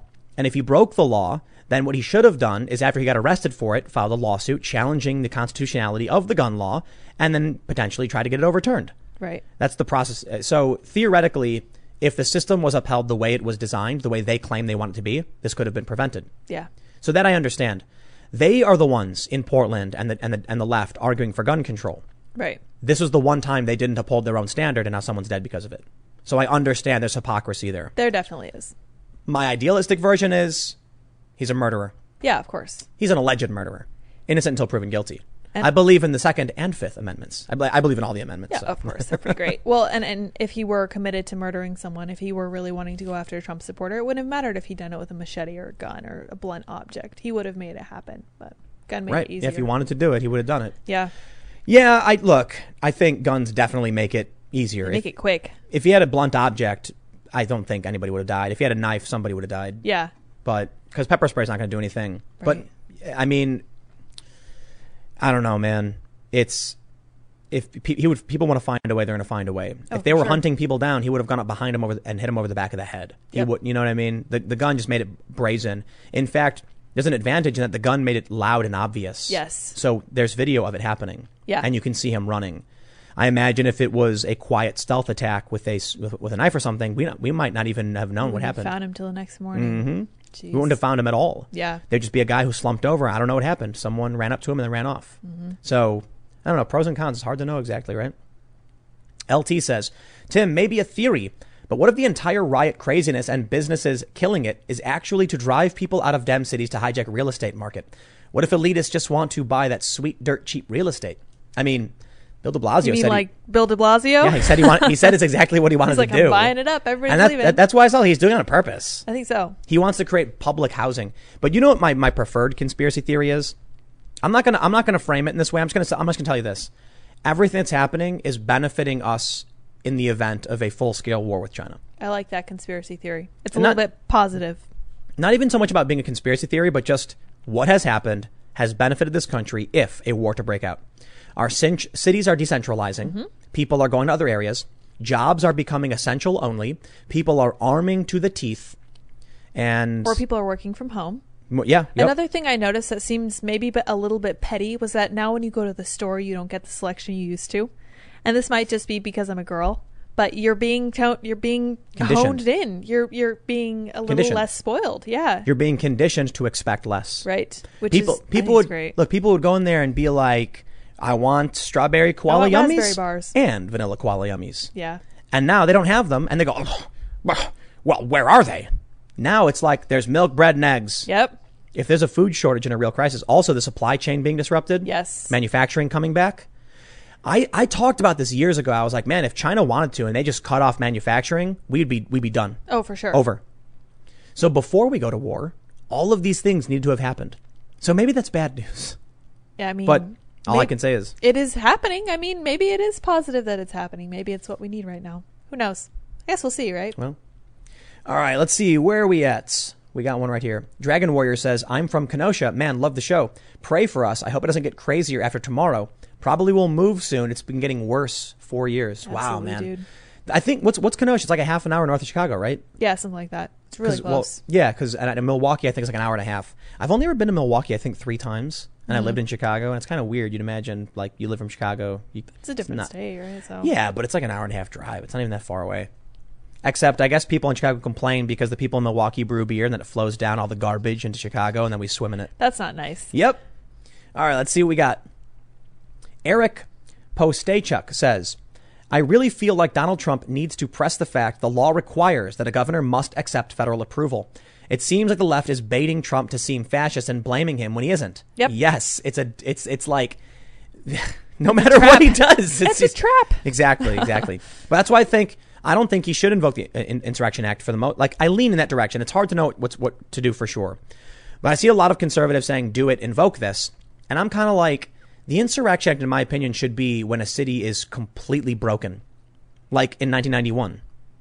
These cities seem a little broken to me. No, they seem like like Portland, for instance, has uh, violence popping up. Well, I guess in terms of COVID, for sure. But in in Kenosha, where you have rioting over a few days, it's not the same as the LA riots. It's not the same. So we're really, really close to it. Yeah. I'm just saying we're not at that point yet where civil society is broken down and isn't functioning, and Trump has to restore everything back to where, the way we it was. We have so many cities right now that are up in arms. That's the other problem. Can Trump deploy troops to secure every city? And if he can't, then should he just wait and do like a triage kind of thing? This has kind of been bothering me because I'm like, what if we don't have enough National Guard? What if we don't have enough troops to keep everyone in line? I think we do. And I trust our military, like I I think implicitly, but I think it's very easy to crush these extreme like to crush these riots and arrest the extremists. The problem is the DA in Portland is letting them go that is That's what it. it comes down to. It doesn't matter if you arrest them if nothing happens. if they just get released. right, exactly. So so we don't we don't need as many police, but that's I, I think for for the most part, Trump should hold back a little bit, and the insurrection act should be for a point when the city is in absolute chaos twenty four seven and nothing is stopping. last resort. Yeah, yeah, yeah. That makes sense. And especially now, if Trump did it, they'd just be like, "Oh no, we're under, we're being taken over," and then they'd secede or whatever dumb thing they were talking about doing. Cool. Get well, that was the war games thing they talked about Yeah. seceding the, the, the, the West Coast. All right, let's see. Where are we at? I read that one, and I read the one about Andy Ngo. And uh, let's see. Connor Astron says the philosophy Tim and Lydia have added to my mind really has helped me. Oh, I'm appreciate glad. it. Happy to hear it. Well, Lydia's a big fan of Stoicism. I am. Yeah. I'm a nerd. I'm sorry. Long Reach Jones says, Thank you. That radicalization analogy is the perfect example to bring the difference between the US and Australia into perspective. Australia's socialized medicine versus US privatized medicine. It's yeah, it's it's really just about what's dramatically different for Americans. Yeah. And if you want to overhaul the entire system overnight, it's radical. Well, everything looks different to a different country. Like Oh, what is sure. radical in Germany is not radical in the U.S. and vice versa. Just it's what you're used to. What I think is really funny is, uh, well, I, I, I think I, will just be reiterating the same point that the left thinks being a normal American is radical. Yeah. That's that's what they're saying. And Joe Biden adopting any one of Bernie's policies or even negotiating is radicalization. Trump is moderate; he's in the middle. yeah. That's the, that, that's from the, that, that's from the New York Times and from Vox, man. Colin N says, honest question: At what angle could Kyle have shot the dude in the head? His first rounds hit him in the groin. If he grabbed the barrel, how would it have passed his head? I don't know. My bigger question is, how did he get hit in the back? Yeah. He I'm- turned. I- I he like got know. hit and then he spun. That's what somebody was commenting. I Yeah. found that tweet you made, and they're like, maybe he turned. I don't know. The gym says, Hey Tim, relatively new viewer, and I dig that you're willing to flex your opinions based on evidence. A rare trait these days. P.S. I'd love to see you talk with Don from Plebeian Media. Cheers. I'm not familiar, but we'll look into it. Plebeian media. Robert Stratton says, Don't bring Logos to a pathos fight. What is that? Mm-hmm. Do you know? Pathos is feelings. Oh. Logos is logic. Right, right, right. There you go. Chris Clark says, make a beanie Faraday cage so when everyone has Neuralink, they won't get hacked. That's a great That's really idea. smart. I like it. Megan Stewart says, no Biden, no Trump. Choose Unity 2020. Check it out. This is crazy. Twitter and Facebook, I think, Mm-hmm. and Facebook I believe it was Facebook as well. banned the articles of Unity. Yeah, like why? I are they afraid know. of? That's so weird. Unity. Yeah. Scary. This is this is this, this is creepy. So uh, it, it's it's Bret Weinstein's project, right? Yeah. The the the Unity Unity 2020 is to find two people that the left and the right agree on and have them run together and then switch vice president pres- president every every term or whatever until America gets back on track. I think it's a clever idea. I just think it's idealistic and not realistic. But I, I, I like, you know, I like the idea. It's just, but to me, it's just a third party run. That's all it is. Yeah. Like you could say Jo Jorgensen is the real option. You could say, you know, the Green Party is the option. You could say Unity is the option. My bigger fear is that the Democrats are allowing identitarianism to take over in this country. And that is a direct threat to my family. That's a more immediate threat, Yeah. I think. And Trump isn't that bad. Like I don't, I don't know what what you know when people talk about voting third party, I'm like Trump isn't at all, at all like the past Republicans. I think there's a time to be idealistic and there's a time to be pragmatic. Yeah, I've never been a big fan of that. Like you know, oh no, we have to stop you know the Democrats. I really hate it. Like I've grown up with this idea of voting against someone. Trump is the lesser of two evils. Blah. But this year, I kind of feel like we do have to stop the Democrats. This is the first time I've ever felt like this. I voted third party in 2016. But there's there were people who were screaming that you know Obama was the end, and South Park made an episode about That's it where true. everyone's like, ah! I know. and I'm like, so I do see the rise of intersectionality as overtaking over time, and it needs to be stopped, and we need to have a big cultural push against it. And I've seen you know pr- uh, professors and historians say there's never been a time like this in history, Yes. but Trump isn't that bad. Yes. So I, I, I look at him. No new wars. I'm like, wow, the first That's president, like deal. four or five presidents. Yeah. They dismissed All right. that. I know. I'm like, wh- Uh-huh. how how dare you? And his his rhetoric's he's cleaned up his act for Yeah. sure. And he's his his agenda is it's it's agreeable. It is not radical. Right. And so in that case I'm like, I don't know. I don't think Trump's that bad. I'm not I don't feel like I'd be voting for less, less, lesser two evils. I feel like I'd be voting for someone who's not my first, second, third, fourth, fifth choice or whatever. But someone who I can be like, eh, whatever, you know, eh, he's all right. The, the media lies about him endlessly. He's clearly not a Republican, that's for sure. The media doesn't like him. That's almost good enough for me. I think the media does like him. I think they need him, and I think Yeah. they know it. Yep. They like his like TV attitude. They wouldn't exist if he if he wasn't president. It's true. Their ratings were gone. See Ryan Long. He was a yeah, he was he was a last resort to save them. yeah. Yashasa says, "Hey hey Timmy, have you seen what is happening in Belarus?" Yes, it's crazy. So uh, I don't know a whole lot about it, but I've been following just a, a few people who are posting about it, and it is it's scary. I think about what's going on in Hong Kong and Belarus in terms of the uprising, and we view them from the American standpoint as like good to oppose the dictators, but the left thinks that's who they are here. And I'm like, no, you're you're you attacked an old lady, dude. Like you're not you're not the freedom fighter opposing the dictator. I'm sorry, that's just not true. Trump was elected. Deal with Yeah. it. You can vote him out. If they didn't act like lunatics, they would have voted him out. Mm-hmm. If they were just like, well, you know, we lost this one, good game, guys. We're gonna focus on doing better next time, and we're gonna find a more likable candidate. They could have been rational about it. They would have won. All they had to do, as Ben Shapiro loves to say, was not be crazy. they couldn't do it. they couldn't even do that. They couldn't do that. It's a rebuild year, Yeah, they're Like, taking taking a year four off. years. Taking they a- gotta they gotta figure out their taking a leadership. term and- off. Yeah, man. Well, hey, anybody. Uh, well, hey. Uh, let me let me read one more super chat. Actually, Okay. uh, Megan Stewart says, "If it doesn't work, I'm totally voting for Trump. The ticket is Dan and Tulsi. I like that. I like that ticket. I do, but I don't think the left will. They hate Tulsi and they really hate Dan. like so. Dan it- Crenshaw? Yeah. Oh, yeah, yeah. Dude, they the, the, the left really hates Tulsi Gabbard. The resistance left calls for a Russian, and the the the, the progressive left calls her alt right. There's just like moderate people like me who liked her because we recognize her as someone who's trying to build a bridge. She Yeah. was she was a more progressive lefty, and I was like, I like a bit of her, her platform, but she's got military experience. I like Dan Crenshaw for the same reason, so I like the idea of a Dan Tulsi ticket. But the left is not going to go. Yeah, the left's not going to go for it. Yeah, I know. They won't go for it. And the right won't either. It would be really funny if Tulsi was president and Dan was vice president, and she was like, "We're pulling the troops out," and Dan's like, "That's a bad idea." And he throws a hissy fit. Yeah. But I feel like they could talk it out. I feel like I feel like a, a presidency like that would be fantastic. I like I love the idea. they I would just engage with each other and come to the right conclusion somewhere in the middle. They I would mean- have to. I'll keep my eye on it, but I just see it as another third party run that's not I know. I don't like I don't I don't see you getting critical mass for this because people like Trump.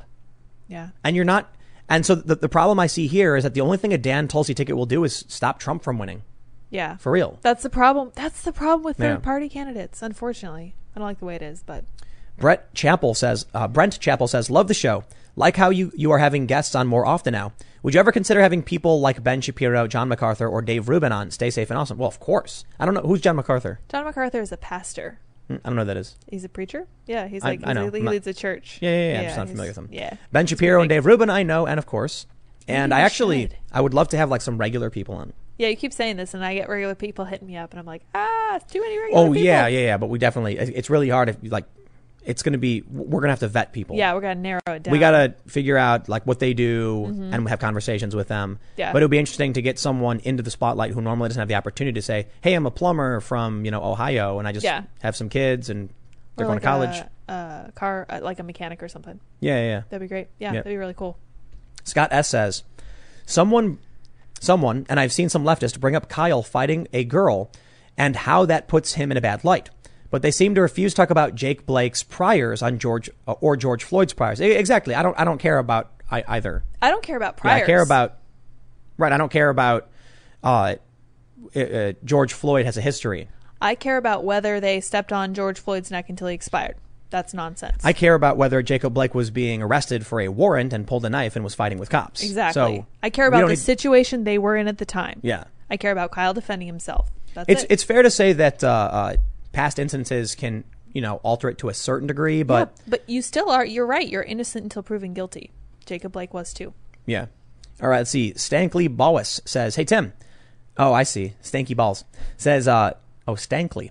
Hey, Tim, just to lighten up everyone, I feel like we should all have a laugh at things like when I'm watching Timcast clips and all of a sudden the outro with you looking 20 pounds heavier comes on. Stay strong, folks. That's a good point. You are Yeah. losing weight. You got to do another one. Well, you know, I don't, I don't, I, I think it's from all the skateboarding. I we got, so we got to record when I'm all fat. I'm like, I've been skating very, very often for sure. You'll have good before and after pictures. We'll we'll record a new one. I, I had to put up a, a, a new profile pic because I was like, you know, it got to that point. I, I, I often see people rag on others for having pro, old profile pics, mm-hmm. You're like, and oh I'm no. and I was old." like, I just never thought about it, and I'm Yeah. like, whoa, that is three years old. I'm gonna take a new profile pic, and everyone's Yeah. like, you look so mad, Tim. I'm like, I don't know. what am I supposed to do? Caper2X says, think Viva Frey and Barnes Law as guests. They think highly of you. I think they're great. I'd love to yeah, have we're them on. working on it. Working on Viva for sure. Fantastic Mr. Knox says, Have you seen the video of a man in Baltimore getting bricked by a BLM, BLM supporter? I don't know if he was a BLM supporter. I saw the video, though. It was crazy. It's this, I, I, but look, these videos happen all the time, man. T Zoning says, People on the right hate Dan because he wants red flag laws and spying on gun owners. Yep. Tulsi has a insane gun control policy. Not all people on the right know about his TAPS Act, red flag law, and spying.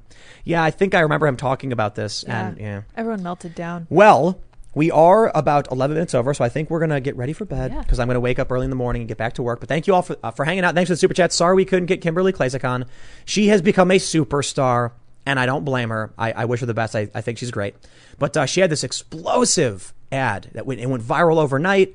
And then she had to speak at the RNC. Yeah, she's and I'm just busy. like, dude, you got to do your thing because the race is way more important. That's- so yeah, that's way more She seems busy, but um, I'm stoked for her. And uh, we've got Elijah Schaffer tomorrow, right? Yeah. That's going to be cool. Yes. He's slightly offensive. You may have seen his stuff. Um, so he does like a podcast show, and he's he's done a lot of on the ground stuff and like legit reporting from the scene. I've cited a ton of his content reporting on protests and riots. So I look forward to having These having. two dudes over the next two days are both on the ground reporting on all this stuff, and I'm Yeah. excited to hear what they Gonna have be to fun. say. So make sure you follow me on Twitter, Instagram, and Parler at Timcast. Mm-hmm. There it You can also follow my other channels, youtube.com slash Timcast and slash Timcast News. And you can follow at Sour Patch Lyds, Sour Patch L-Y-D-S on. Twitter and Parler. We're gonna, we'll be back uh, tomorrow at 8 p.m. live. I'll have clips throughout. We'll have clips from this show throughout the day, and of course, I put out an insane amount of content. So my main channels have a ton of content throughout the day as well. I imagine I'm going to wake up in the morning and be like, "Oh, look, more riots happened. Let's talk about that again." So I'll be back. Thanks for hanging out, everybody, and we will see you all tomorrow at any point in the day when you watch the content. But we'll be live at 8 p.m. with Elijah Schaffer. Adios. Bye, guys.